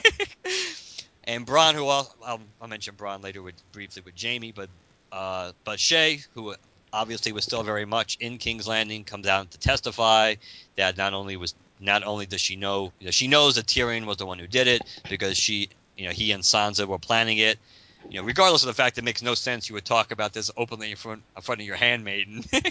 but still, nobody cares, and basically, because just because Tyrion can't take it anymore, and he's so sick of the the bullshit that he basically just demands a trial by combat, which seems to throw his father off slightly. Now, at the time, you know, Tyrion part of besides just that was an emotional reaction by Tyrion. He's kind of expecting. He's kind of hoping maybe that Jaime would, you know, would champion him, even though he cut. When the season begins, you know, he's he's fitted with this, you know, the, the the fake like gold hand or whatever, since his hand was cut off last season, and he's been practicing with Bronn to learn how to fight left-handed. But he just it it's a slow process, and he's nowhere near being in position to feel comfortable, probably fighting anyone, let alone who he's by luck of the draw he would have to fight. Tyrion then hopes you know Bronn will do it, but pretty much if Bronn is paid off to you know to to almost be a nobleman or be in position to at least according to his plan that he's going to make sure he's kind of he and his wife are kind of going to come into some land and some territory soon. But it was a nice they had some it was a good touching moment though between Bronn and and Tyrion, which I kind of liked. The fact that there was seemingly no as Bronn kind of pointed out, when they find at this point they find the the mountain, uh, the brother of the Hound, is the champion. Is going to be Cersei's champion. Going to be the basically the uh, prosecution's champion. So Bronn kind of thinks talks it out for a moment and goes, "Well, maybe I could take him. Maybe I could move around. You know." More or less use my speed, wear him down, wait till he gets tired. but Because one one mistake, one slip up, you know, and I'm dead, which of course is kind of, again, like a premonition of how things play out. But then he points out that why else, you know, why should I why should I take the chance? And Tyrion goes, well, because you're my friend. And he goes, yeah, I am your friend. But when, but when was when did you when have you ever put your life on the line for me? and Tyrion really can't argue with that because that's pretty much the truth. I mean, it's not you know, Bronn defended him once, you know, back in the Vale, back with uh, Psycho Lysa, that um, but he just wasn't going to do it this time. So, so pretty much at this point, Tyrion pretty much is thinking he's going to get stuck fighting the mountain himself, and he almost and he kind of makes a joke to Bronn about about that. And then Oberyn comes to see him very shortly before it's going to be do or die time, literally at the trial by combat. And Oberyn kind of tells him that you know that they, you know, they had met, and this in the meantime, even before, oh, before the trial by combat, you know was uh was set in stone. Everybody was trying to play game, try to do some manipulation of Oberyn. I kind of mentioned what Tywin did. Um, Cersei came to him and tried to plead the the idea of how she was, you know, she was the good mother because her daughter has kind of been shipped off to Dorne um, earlier, I think at the last season or season two, one of the two. Uh, but either way, that she was kind of in Dorne for, in theory, for her own protection and everything else, and it kind of like a, almost like a goodwill thing towards the Martells too. I think. But so she's playing on Oberyn to make it sound like she's the loving mother and playing head games with him, trying to get him to vote against Tyrion. But Oberyn con- talks to Tyrion and he points out the fact that you know we that we had met once before before you know this trip, and he goes, I Tyrion goes, I think I would re- I remember that because Oberyn's a pretty difficult person to to re- forget. And Oberyn goes, No, it was right after you were born. I mean, we we you know, the first time I had left Dorne, we went, you know, we went to, to Casterly Rock to see you, and you were this little baby, and we heard all these horror stories about how you were this monster and everything else. And you know, when he and his sister Elia, you know, at the time they they saw the baby, and it was like, yeah, he was a little misshapen because he was a dwarf, but he essentially was a baby. So they were a little disappointed in that, and of course, and then Cersei, being the mean person that she is, kind of like, uh, should we? How graphic should we do this? she uh, kind of sque- squeezed a, a, place of uh, a male anatomy on little baby uh, Tyrion that you wouldn't want any to touch anyone else to touch in anger at any part of your life or any time of your life. And she was putting a really lot of she she did that for a period of time until while the baby was crying and in a lot of pain until Jaime stopped her. So so I, that just kind of reinforces to Tyrion how much his, sister has always always hated her him, and Oberyn points out, you know, he, that he's seeking. That's what Tyrion says. You know, Cersei always pretty much gets what she wants, and Oberyn goes, "What about what I want? You know, I want justice." And he gives that line that they showed in the previews a long time ago that if you want justice, you've come to the wrong place. And Oberyn points out, "I don't." I disagree. That everything that everything I want or everything relating to justice that I'm seeking is here now in King's Landing and he said, "I'm def- I'm going to start with the Mountain, Sir Gregor Clegane, for killing my sister and, and, her children." So he agrees to be the champion for Tyrion, which leads to a very interesting trial by combat in which, of course, you know the Mountain is like seven foot whatever, and he's got this all the armor and he's bulky and he's super strong and everything else, and and Oberyn's not wearing he's wearing like leather armor, not no helmet. It's it's which is relevant. And and Tyrion point and Tyrion points this out. Is like you could at least wear a helmet. Well, if you did, things might have been different. But uh, Oberyn proves, who's known as who's re- like everybody else in uh, Westeros, almost everybody has a cool nickname. That Oberyn's uh, nickname was the Red Viper, and for multiple reasons. But he showed his fighting skills very, very, very appropriately in, in three quarters of the fight because he completely outmaneuvers the mountain. He is playing head games with the mountain, making making it clear that you know who he is and why he's there. That he's looking not just to kill him, but he wants a confession. He wants to, uh, he wants you know he wants a confession that you did it. He wants and he wants a confession of who put you up to it, who gave the order. So the battle can the battle goes on, and Tyrion and uh, excuse me, Oberyn is first slashing and getting some minor wounds into to the mountain, and then gets more and more, including a probably took out his Achilles. It looks like towards the end because she he sticks it in the back of his ankle like in tears, and then he, he, he does a really good spear job right through him, and over and uh, the mountain is down, and of course. Once again, it's uh, consequences of your actions and not focusing on the big picture, which was just killing just killing him. If that was Oberyn's only goal to kill the mountain, we, everybody would have been happy. but his main, but his goal, most, one of his goals was to get that confession, and he and he keeps taunting the mountain and he keeps circling the mountain and he, and he takes his eyes off the mountain for one second and as Bronn had predicted you make one mistake and pretty much uh, the mountain grabs him knocks him off his feet the mountain smacks him in the face with his fist knocks out most of his most of his front teeth certainly. And then he proceeds to basically pop his head like a grape. Head goes explode. Head head puts his eyes out with his thumbs and then his head and then his head explodes. And which was extremely graphic. And Oberyn was definitely the breakout character of the of the year, except for along with Sir Pounce, the the the kitty of uh, Tommen, who is now the king. Actually, once after Joffrey died, nice Tommen became the, king after asshole Joffrey. Margaery makes her move on him. That's right, because she's going to be that's going to be her maybe the third time was the charm. uh, so Ober, Oberyn's dead. The mountain is dying seemingly because, of course, all Oberyn's spears were, were poisoned, and again, consequences. Instead of a fast-acting poison, he, they were deliberately d- designed to be a slow-acting poison, not just for a slow, painful death in case of, of this emergency. Which I guess he did balance it out a tad because he gets some satis- they get some satisfaction out of a slow, painful death in case you don't finish the job. But if he had used a fast-acting poison, he would have at least survived.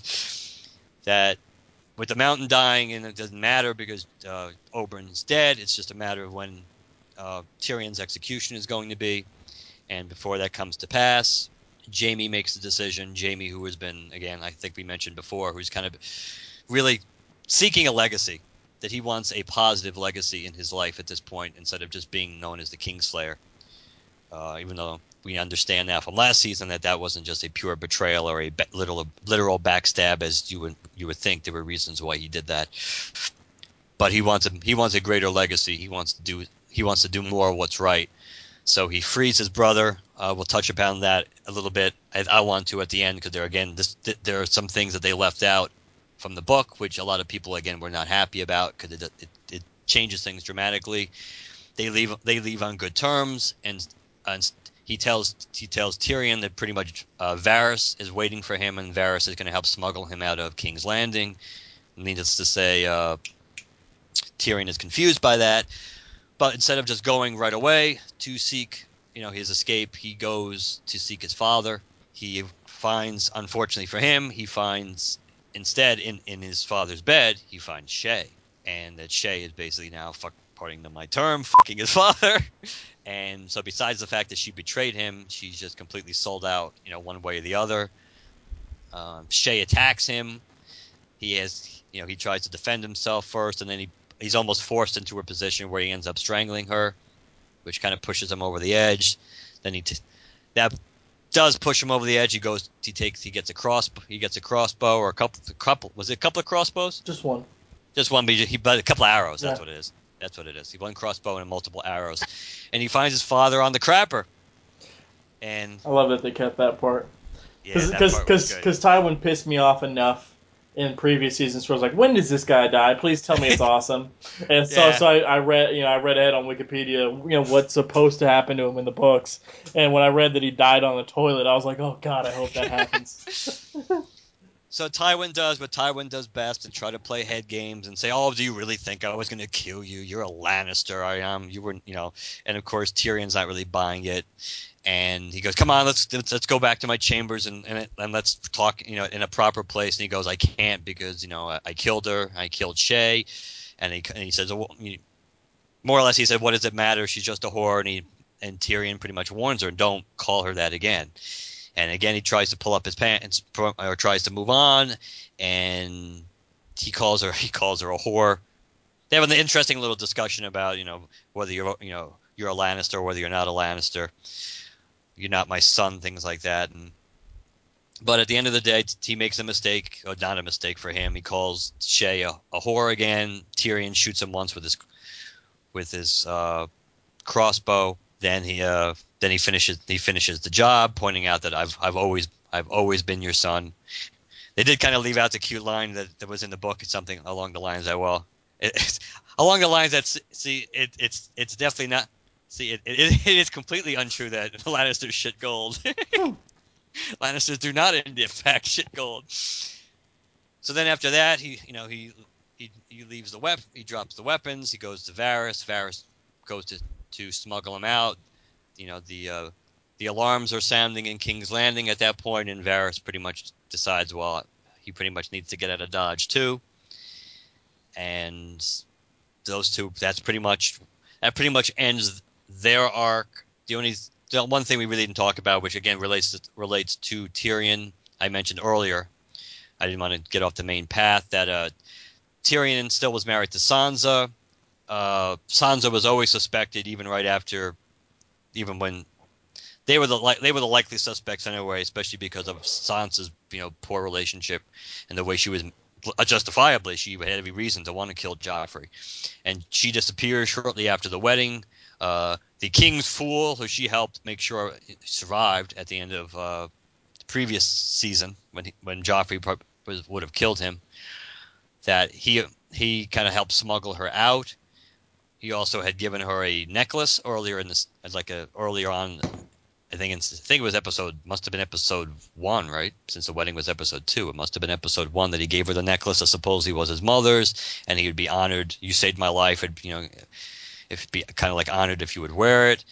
And it turns out that the poison that was used to kill Joffrey was actually in that necklace, one of the one of the jewels of the necklace, and it turns out this was all part of L- Littlefinger's plan was to kill Joffrey, working along with. Uh, with grandmother Martell there, Diana Rigg, that the whole plan was to kill was to kill Joffrey, and of course Littlefinger has all these all these plans to try to put essentially put himself on the Iron Throne. I think at some point.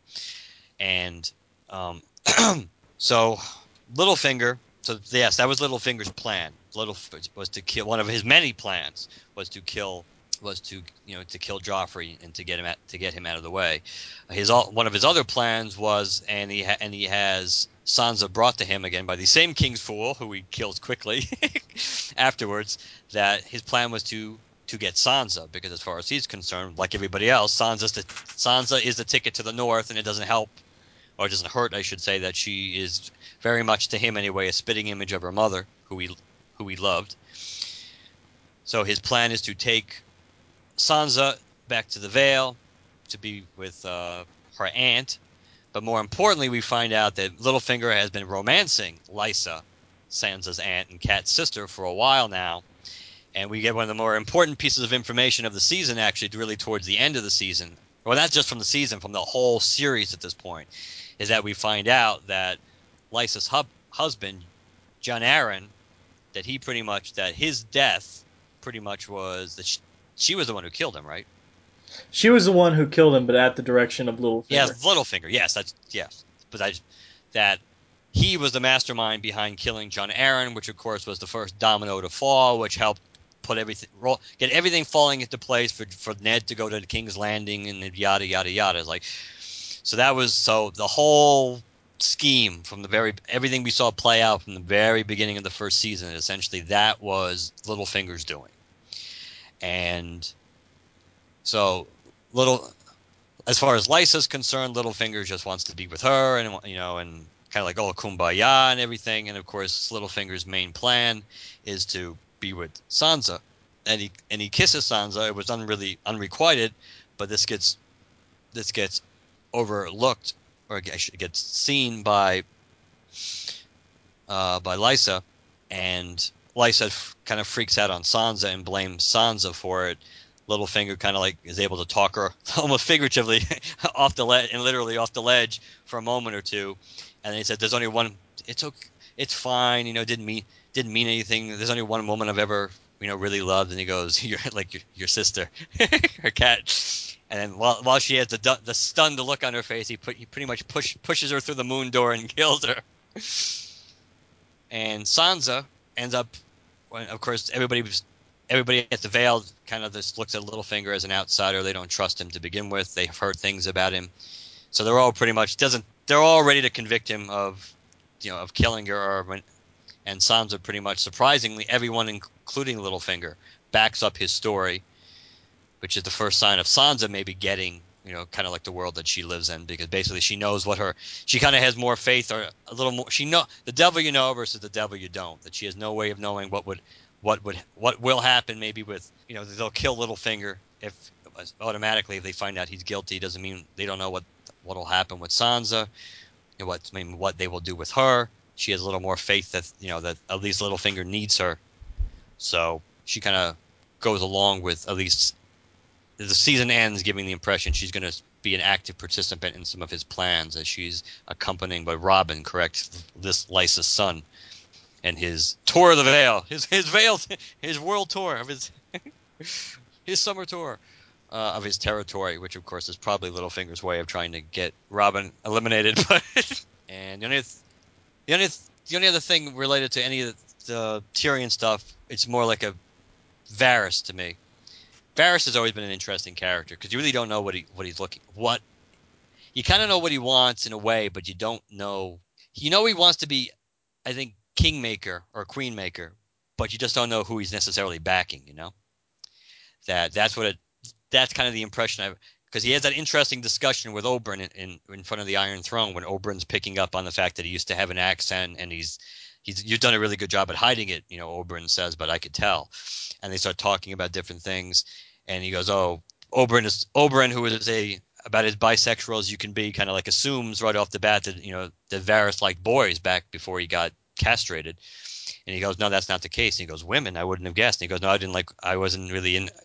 I really didn't have an interest in women either." And he kind of has an interesting statement and goes, because he kind of sees what relationships and what you know more, more or less what lust and quest and having these quests or needs for you know relationships what they can do and how they kind of take you away and when you don't really and when you don't have that uh, roadblock when you don't have that obstruction in the way it's like you can keep your eyes and your focus on on other things or set your goals on other things and he kind of looks and he then the iron throne comes into focus so i i think kind of the difference between Varys and and Littlefinger, I think, is that I don't. I think Varys has somebody in mind in particular that he wants on the Iron Throne. When uh, and in a way, so does Littlefinger.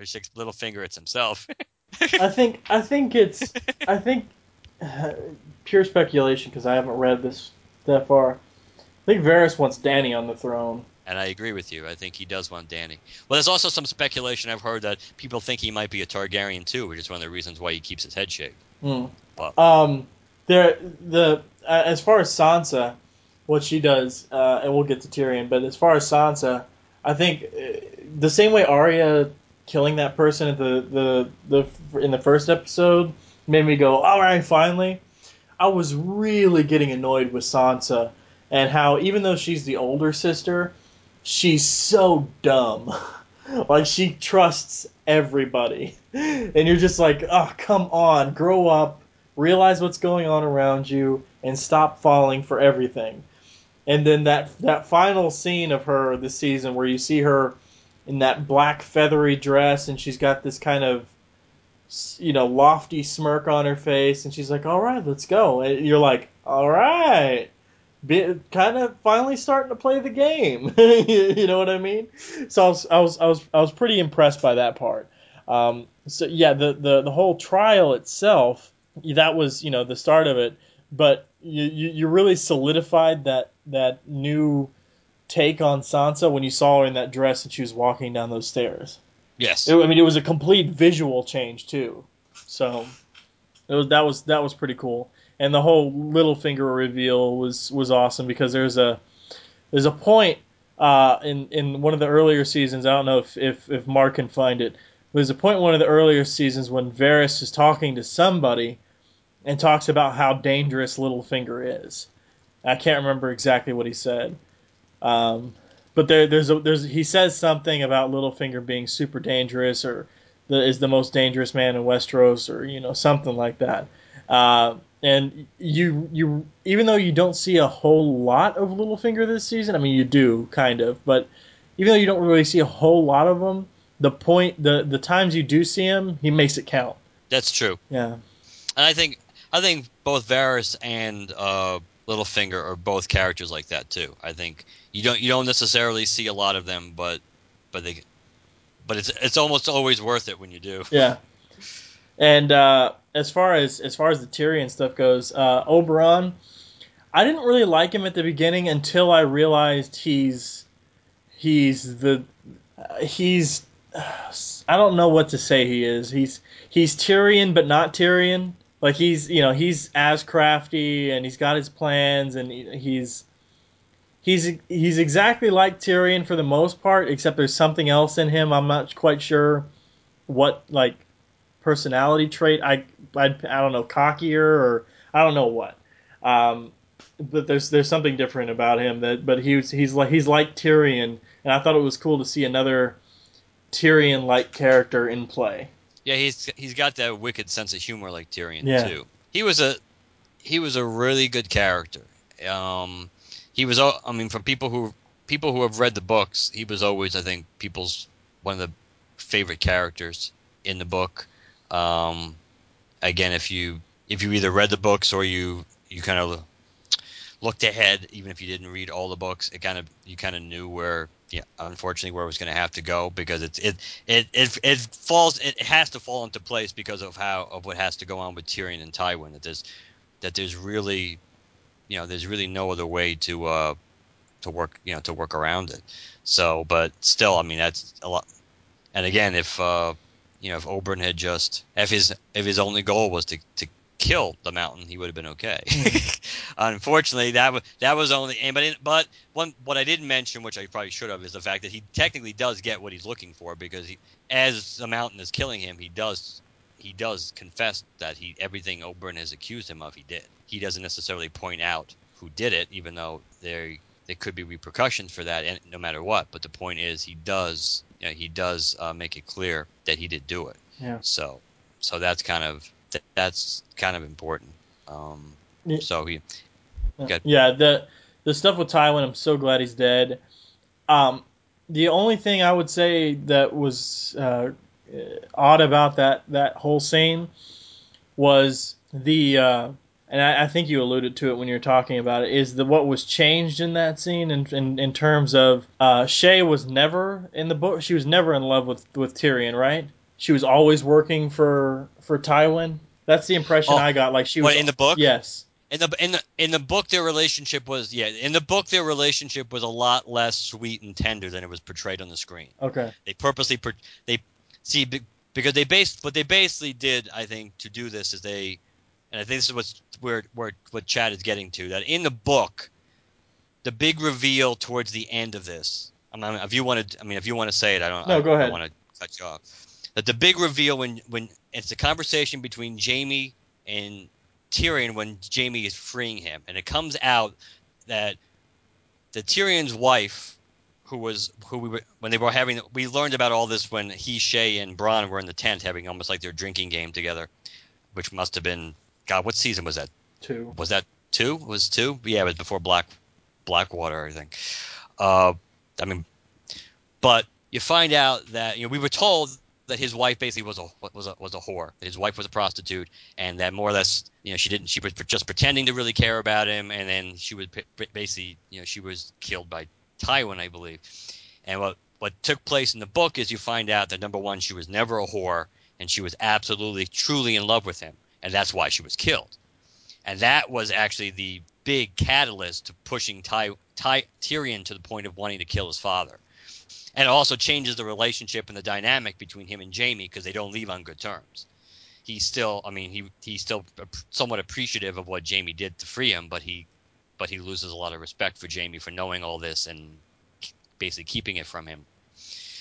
Uh, so they changed that dynamic, and I think part of the reason why, and that's the reason why I think they built up the Shae romance factor as much as they did on the screen because that way seeing her betrayal and seeing her end up with Tywin would be enough of a realistic trigger figured yeah no pun intended to uh, lead to the the end that the end game that we got so. Yeah, while keeping while keeping Tyrion's uh, relationship with Jaime intact.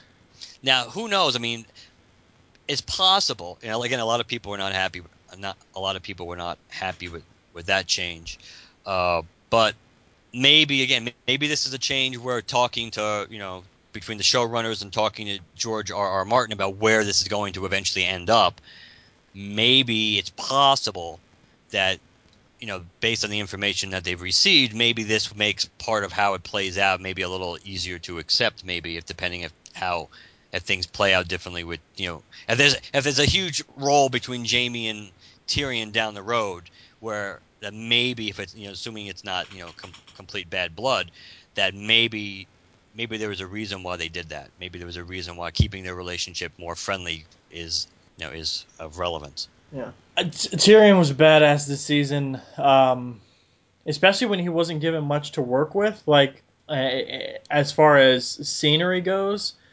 um, not that it really affect because he's a great actor, but I almost compared his scenes uh, to Ned's scenes when Ned was in prison. Yes, there, there's there's a direct correlation, and they also do. There's a there's a lot of different references to that too, like about the deal that supposedly that he, the deal that he was going to get if he just shut up and basically let the trial play out, that he would plead basically plead for mercy and he'd be allowed to go to the wall like Ned was supposed to go to the wall. He goes, he goes, and Tyrion points out, you know, that's the same deal. That's the same deal that Ned, that Ned Stark agreed to, and look what happened to him. Yeah. So there's a lot of tie, direct ties to that. But as far as Ned, I mean, uh, both actors are great, but Ned's Ned's scenes when he was in the prison felt, you know, defeatist or super suspicious or desperate. But Tyrion, up until Oberyn agreed to fight for him, never really lost his composure I mean, he he was obviously stressed out and everything like that, but but uh, he he he was still Tyrion. You know what I mean? Right. Uh, whereas Ned, you know, his smarts and you know his his uh, demeanor as a gentleman or whatever you want to say, uh, kind of all vanished from him when he was in prison. So I like, I mean, it was it was dark. People were visiting with torches, and he he looked like he was you know succumbing to the the dark and the cold and the damp and you know all that stuff. Whereas Tyrion was still cracking jokes and you know, albeit wry jokes, but still. But I don't know. I don't know what I was trying to say there. But just, you know, Tyrion, Tyrion scenes in jail, though directly and intentionally mirroring some of some of Ned's scenes, were were better scenes. And it and we're talking, you know, in a a small dark area, one on one talks with people not a whole lot happening at all, but still managed to be interesting. There were a lot of good conversations between Tyrion and, and different people that came to see him. Yeah, was, he had some good conversations with Jaime. Obviously, the the thing with Oberyn was really impressed. The thing that's really impressive about that conversation is that supposedly was the first scene that uh, Pablo Pascal filmed as Oberyn hmm. was that scene with him and Tyrion in the dungeon. So the fact that and it doesn't certainly doesn't feel like it. I mean, you certainly believe that it played out the way it should have, based on the, their relationship, based on timing. But it, that was just, but, and yeah, I think, and Bronn, I really liked the conversation with him and with him and Bronn. Yeah, I thought I'm glad they, I'm glad they ended at a on a good note there. You mentioned that Bronn was training Jaime, right? Yes. Okay. Yep. That that was okay for a little bit, but they really didn't do much with that. I thought they would do more with it but not a whole lot happened there. I don't think. I, at least I didn't feel that way. Granted, there's a whole lot of a whole lot of other stuff happening in this uh, season, so it's not like they should have spent a significant amount of time on that. But I don't know. Um, what else we got to say about Tyrion? Um. Oh, uh, what you mentioned when uh, about Varys leave, deciding to leave with him on the boat. You kind of, I mean, we, we're, we're kind of generalizing here, but you did leave out the when when Tyrion finally does go to uh, to Varys to open the door. Oh yeah, what have you done? Yeah, that, what what yeah. what have you done? Because he sees he sees the blood on uh, on uh, Tyrion, so he already knows that something has gone down. But he takes him to the boat, and then once he hears the bells, he kind of it kind of confirms in his mind the suspicion of what Tyrion has done, and he's kind of like, well. I'm screwed if I stay here. I better get the hell out. Yeah, he pretty much. Yeah, he pretty much knows it. It's uh. If he if he wants to, if he wants to to live to see the end of this, or to at least have a control like he seemingly wants to be, as in being a power player, that uh he's not hanging around is not gonna isn't gonna work out for him. Yeah, because Tyrion's friends in uh, in King's Landing are uh, few and far between, so it wouldn't be too hard to connect Varys to him at some point. Yeah, because actually, I do. I I I couldn't find. Uh, looking quickly, I couldn't find the quote you were looking for, but ironically, I did find the find a quote related to the end of this episode with Varys, that Varys. It was actually in the Blackwater episode that he that he says to uh actually to Tyrion. He points out, "I've always I've always hated the bells. They ring for horror, a dead king, a city under siege." Yeah. So he knows when those bells are ringing that something bad has happened and going to happen. So he knows that's And given Tyrion's escape and the fact that he was covered in blood, well, who would who would Tyrion kill on his way out of the city? yeah yeah. And who would Tyrion kill on his way out of the city that would merit the ringing of the bells? Joffrey's already dead. He wouldn't kill. He wouldn't kill. Tommen. He wouldn't kill Tommen. Uh, No, nobody would. It's hard to imagine any other than maybe uh, uh, Stannis. Who the hell would? Who the hell could possibly kill Tom? And he's such a nice guy. yeah. At least, at least at the moment, I mean, at least he he certainly did, he, all all the all the inbred mutant blood seemed to go to uh, Joffrey. Which is odd because I've seen interviews with the kid who plays Joffrey. Nicest, Yeah, nicest guy in the world. Let's see who else was this season that we. I mean, Cersei was a bitch. she's always yeah. She's I can't wait till al- she dies. She's always she's always kind of been a bitch on the show. She plays the part well. It makes you really not, which kind of does lead to one another thing. Should we t- should we Uh, talk about this the controversy? Yeah, let's do that because I actually was gonna. There were there were two related to actually Cersei in a way. One's the actress and one's the. But the main one, probably the biggest the biggest controversy of the season, probably other than actually I still think it's the biggest. Even the changing of the at the end between uh, Jaime and and uh, Tyrion is not as severe as the the love scene that became a rape scene between Jaime and Cersei with their with their dead son, you know, laying in state right next to them. that at least according to the book, that was a it was a sex scene. It was a it was not a rape scene. It was consensual, as some people have pointed out. If you wanted to look to justify a little bit of it, not justifying rape as a concept, but what's on the page versus what we saw on the screen, some have pointed out that that scene between Jaime and Cersei in the book takes place from Jaime's point of view. So they kind of are trying to, I guess, imply or leave the door open that maybe his interpretation of it is not necessarily the way it really went down. But a lot of people had a hard time with that. Uh, more, I think, more, I think more people had a hard time with it who read the books. I don't necessarily know people.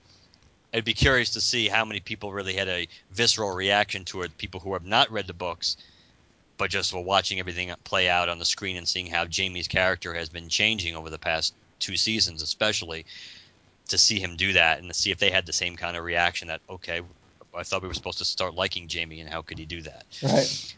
Um, I, I know it bothered a lot of people who read the books because especially because they could definitely change your interpretation of a character because it he certainly does force himself on her. Um, maybe it's as and the showrunners kind of got themselves in trouble too by saying something to the effect that well it kind of became consensual at the end, you know, which is kind of like almost like a, well you know you like along the concept well it's, it's already happening just lay, lay back and enjoy it that kind of crap you know. Yeah. So, um, I got to stop umming too. I've been umming a lot today. So I think that that was that was the major controversy with that with with Cersei and Jaime, and it didn't. They I don't know why they would change that. I mean, Jaime's character has certainly come a long way, and he's a much more likable character now. So why they would even put something that could be One step forward, two steps back. yeah, why would you put something that could be interpreted as, yeah, it's Cersei, yeah, she's a bitch, yeah, you know they've had sex gazillion number of times, but why would you want? But why would you want to do that? Yeah. What did, what did you think about that? Um, having not had the experience with the books, uh, the only thing I probably have to say about it is I was like, oh, uh, like as if incest wasn't uh, enough to see on TV. I was like, okay. Um, plus, you add to the fact that they're doing it in front of Joffrey's corpse. Yeah, that's pretty much in bad taste. Yeah. Nope. Uh, You couldn't be much worse tasting. I'm- Unless they pushed his body off and jumped on top of where he was, that would have been the worst part. I mean, there there are tons of things uh, you know happening on TV, I mean, even including in the show that you could, I guess you could consider to be worst or something like that. But I mean, still, doesn't really nec- it doesn't just because there are worse things on TV doesn't necessarily make anything that you consider quote unquote less than that any better. No, yeah, and so I mean, so we kind of covered, we had covered the controversy with the with the change between Jaime and Jaime and Tyrion, did the rape. Uh, we covered the change with with the Hound and Brienne, which was a complete ma That was a change I think most people would say was for the better. hmm since they never interacted. And the only other thing to touch about again, and I, and I will be quick because we're running l- longer than we probably figured we were going to be. Yeah. Uh, and I won't go into details because again, it could potentially be spoilers if they decide to do this Later on. Yeah, all the hints are that they're not going to, but that could just be that could just be you know misdirection. That again related to Cersei, you know, uh, Lena Headey kind of got herself into trouble by tweeting a basically I think relatively soon before episode ten was about to to come on, not like like minutes before, but like like maybe a week or so before. Uh, she sent out a tweet which definitely clearly foreshadowed a certain character that a lot of people would kind were kind of looking forward to seeing, and based on where they were in the structure of in the part of adapting the books, it would have made perfect sense if this character showed up at the end of episode ten, but the character didn't, and there by again like I said, based on all the talk, if you listen to the show, either the showrunners or the inter, or interviewing with the the actor who would be playing this part, everything seems to indicate that they're not really that might be going a little too far even for Game of Thrones, which I think is still questionable based on even the, the stuff we saw in episode 10 and but it was kind of one of those things where they kind of raised the bar or she raised the bar for people to think oh this character was going to show up kind of needlessly. And I don't really understand what the what the logic was and I don't see why you want to like antagonize potentially or piss off your audience or tease people for something that's oh yeah it's a, oh yeah this character's going to be there. No they're not. What character? what What what what character? Do we? I wasn't gonna, We're not going to say. Type it. well we mentioned it in the pregame to this Oh, okay. do you know who I mean now Yeah. Okay. Yes. That that was that was the that was the character that um, a lot of people thought when it would have made sense to show up, but it seems like that character is going to be left out. So, but that was controversial too. So, Yeah. but it was a it was a but it was a decision. But it was a decision they made, and again, I since we're trying to keep our spoilers to any not real spoilers, we're trying to keep anything to what we've seen literally happen this season or stuff that should have happened, but they clearly absolutely have kind of like you know set, the ship has sailed on Yeah. by changing by changing things. So that's why the only reason I'm playing vague. Most best based on the hints alone, alone, if people don't know what I'm talking about, just by probably googling it, you probably could find out what I'm talking. Yeah, about. there's images of it too. Uh, Yeah, like, the- like that's, side, that, side by that's side. what it was. It was a, it was a picture. It was a it was Yeah. basically a picture, and that kind of was made it crystal clear who they were talking about. But, Yeah, that's the only reason I know what you're talking about. yeah, and it was kind of disappointing because I kind of was hoping it was gonna, that character was going to show up too, because it would have been a cool ending. Yeah. We will see. Is the only reason people don't think it's going to happen is because it because I haven't read the books or anything that this this character is supposed to show up in relation to a sequence of events that already happened in this season. It's not necessarily that. I mean, the timing. I think the timing wise would have been. Timing wise, it would have made sense if not for the end of the season, beginning of next. But I think it's it's also based on things that were things that have been said that they may that they may not want to go in that direction. That they're kind of like almost like I'm not going to say pointless, but there may not be as much to do with it. It might be taking things more to an extreme, even from a like a mystical or magical kind of way, even more than they are than the standard stuff we kind of come to ex- to accept on this show, and just different interviews. I mean, again, it could all be BS just to try to throw people off Yeah. off the track, but it seems like everybody on, no one's really making. No, there's not one hint at this point that this is something that they're seriously considering doing, and maybe it's also because of the end game. Because plus it cha- it does kind of change, it changes the perception of some characters that we already have seen. So maybe they don't want to do that. Okay. Well, is there anybody else we need to touch on? I think we did everybody.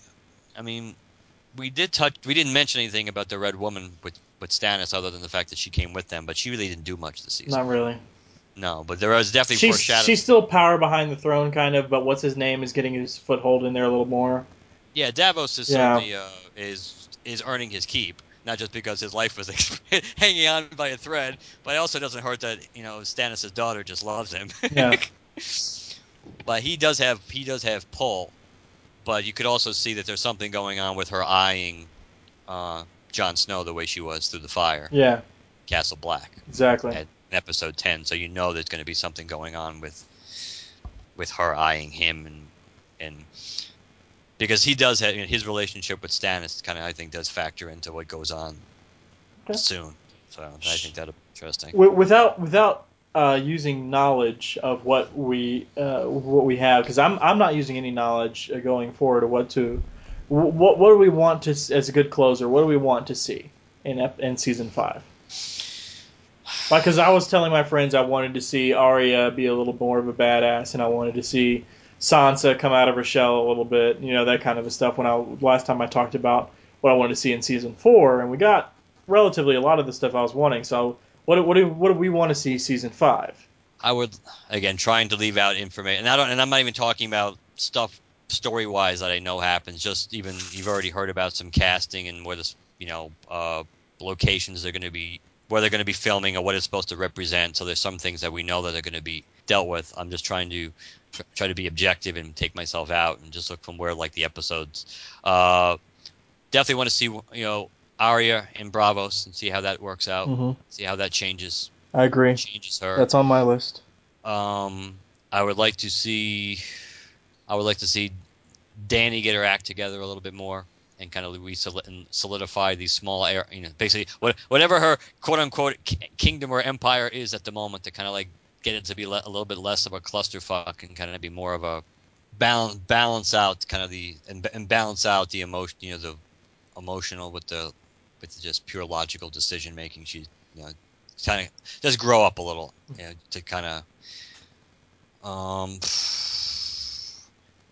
obviously, in the big picture, I like, you know, I'm curious to see what happens, you know, with with Tyrion, see where he goes, see, you know, what his, you know, what now that he's out of King's Landing and he obviously knows he can't go back, and not, not under those circumstances anyway. A lot has to change for him to ever go back. That you know what what his plan of action is going to be, especially since it's undoubt it's you know people are going to be looking for him. Yeah. And I guess you. And I'm curious to see what happens in the north because obviously the, the the Freys and the Boltons, you'd like to see them get theirs at some point. Um, personally, definitely um, see Arya and, and Braavos. Um, I want to see more. I, look, I know I was I was pleased with what we got, but I want to see more specifically Dany and the Dragons. I mean, I know I, I the the other stuff is intriguing. Yes, keep going with it, but I want to see more of development as far as either whether it be training the dragons or experiencing what it's like to be their moms, quote unquote, but you know them being unruly and uncontrollable. I, whatever the the aspect you there, I want to see more drag because they were they were kind of background. You know what I mean? True. A lot of Dany stuff is just back because again, Dany's another character that based on where they are. I mean, from storytelling point of view, there's just there's there's not much going on. Yeah. I mean, there's I mean, Bran was the same way. There are some there are some characters that in the books they've been adapting so far and taking the material from. There's yeah. just not a lot of story to tell. So they they're trying to yeah, so you kind of like have to put it together and come up come up with something, which is why they kind of create stuff for some characters and and stretch it out, or even if they don't get a lot of screen time, you know, you spend. Even though Dan, Dany was in a lot of the episodes this year, yeah, I think per even though she didn't necessarily have a lot of screen time, if you add it all up, she wasn't as she wasn't absent from a lot. Uh, and she didn't just show up at the end of every episode, which is kind of what they was they did like last year. Mm-hmm. I think they were doing a lot of that last year, where just oh let's just have Dany show up in the last ten minutes because Dany as a as a as a TV character, I think is more popular than a, than as a book character. Yeah. Um, I want to see the mystical, magical side of this place uh, expanded upon a little, uh, a little more and a little better in terms of Bronn's storyline. Uh, that finally got interesting. I think a lot of what he's about to go through, oh, Bran, Bran, Bran. yeah, a, a, lot of what Bran has to go through is related to the White Walkers. I think maybe. Um, I mean, for all I know, and, and speaking of the White Walkers when we are talking about the Wildling story finally being revealed, this White Walker thing has been teased since season one. I want to see, you know, they keep saying winter is coming, winter is coming. I want to see winter. The the biggest thing I want to see next season, in, even though it probably won't happen, um, I want to see winter come. I want to see it be here. I want to see, you know, what happens when all of that, you know, when when because it weren't they talking like what was like season one, right? When Cat, Catelyn was telling somebody or somebody was saying something to somebody about uh, it, no, it was the nurse. It was the nurse who was taking care of Bran after he'd fallen, was telling him that he had he he has never been alive when a winter was so it's not like four seasons a year kind of a thing. Right. Yeah. So he was born in the long summer. Uh, so I, I want to see what this world is like and what everybody talks of. Like, why is this the saying of a house? You know, why is this something everybody fears? I want to see what this world is like when winter has come. I want to see stuff happen with uh, with the White Walkers. I want to see Stannis stay in the north and see what happens when you take him out of his element, but put him somewhere where he could theoretically be in charge. I want to see what happens there. I don't really give a crap about anything that's going on because now all that all that's happening in King's Landing right now is the Tyrells, uh, uh, Jaime, and Cersei, Cersei, and I don't care about any of that. Uh, maybe maybe the, the Ty- Tyrell, maybe, just because I think she's cute. And there's a couple of times I don't know anything about the character, so as far as characters I've read up on, I don't know anything about her. But I do every time I I see her, I get the feeling I'm not supposed to trust her. So so I kind of I kind of want to see. That's the only reason I would want to see what's going on in King's Landing is to see what's going on with her, because I kind of I kind of get that she's the impression you're supposed to be getting. I guess is that she's somewhat not really, but hopefully you understand what I'm saying. So somewhat of an innocent, just kind of playing the game she, her family wants her to play but there's something about her herself that I just do not trust, and I want to see something go on there. And that would also make sense just from the point of view that any it's kind of like an, a concept or a mindset that when dealing with people, I guess that if if somebody wants something continuously so bad, it kind of makes you really nervous about them ever getting it. Yeah. if somebody if somebody is so 100% dedicated that you know this they have to have this, or they just no matter how many times you know they get denied, they, they keep coming coming back to the well because they just believe that you know either it's their destiny or just the fact that they they're just unwilling to accept that maybe they're not supposed to have it. That it, it kind of makes it kind of makes you nervous. Yeah. Do we know where Tyrion's going? Did they say it in the TV show? They don't say it. I don't believe they say it in the TV show. I don't think, and I don't think there's anything like on the ship or anything that that uh, I, I could be wrong, but I don't think there's anything that foreshadows or like a little or I assume, or like I assume you know where he's going. Yeah, I kind of know where he goes, and he knows where, who he's going to run into and what his plan is going to be. But I, I don't, but I want to see him go to Braavos too. So I have no idea if he's actually going there or not. But as far as destination is, I want to see him go to Braavos. Or it'd be awesome if he end, ended up uh, in Meereen or something with Dany. He's definitely going to have a different perspective on things since since that's it's in a way that's why changing changing the uh, stuff with Jaime was kind of shit again, unless there was a reason for it, it was kind of shaky because that kind of makes his split with from King's Landing even more complete. Right. Because the fact that obviously, you know, he and Cersei, you, you, can't have more, you know, dysfunction in between the two of those. you know, he just killed his father, and now that he, you know, his brother is essentially dead to him, then it, would, it made perfect sense that he cuts all ties, you know, with with with the Lannisters. So, and related to Bran, one last thing. Again, this kind of goes back to the idea that he'll never walk again, but he will fly. Don't forget when he was having his visions, that in that vision that he had, there was a dragon flying, I believe, over King's Landing. Right. So is that it for season four talk? I think so. I mean, we, at this rate, we, this we may have, this might be like 189 part one and two. We may have to split it up. we'll be all right. All right. Do you want to uh, close this out? Sure. I mean, it's hard. To, it, it's actually a Green Lantern podcast because at least we have the ending. but we'll be we'll be we'll be back in the Green Lantern horse real quickly. Um, if you'd like to contact us, you can email us at lanterncast at gmail.com. That's lanterncast at gmail.com.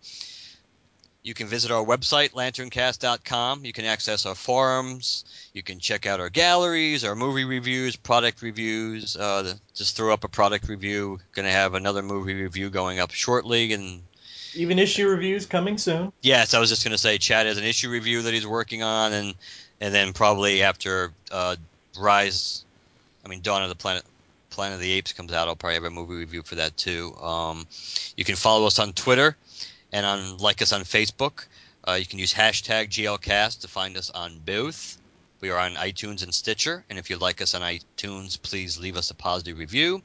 Last but not least, if you'd like to leave us a voicemail, call us at 708 Lantern. That's 708 Lantern, and let us know what you think.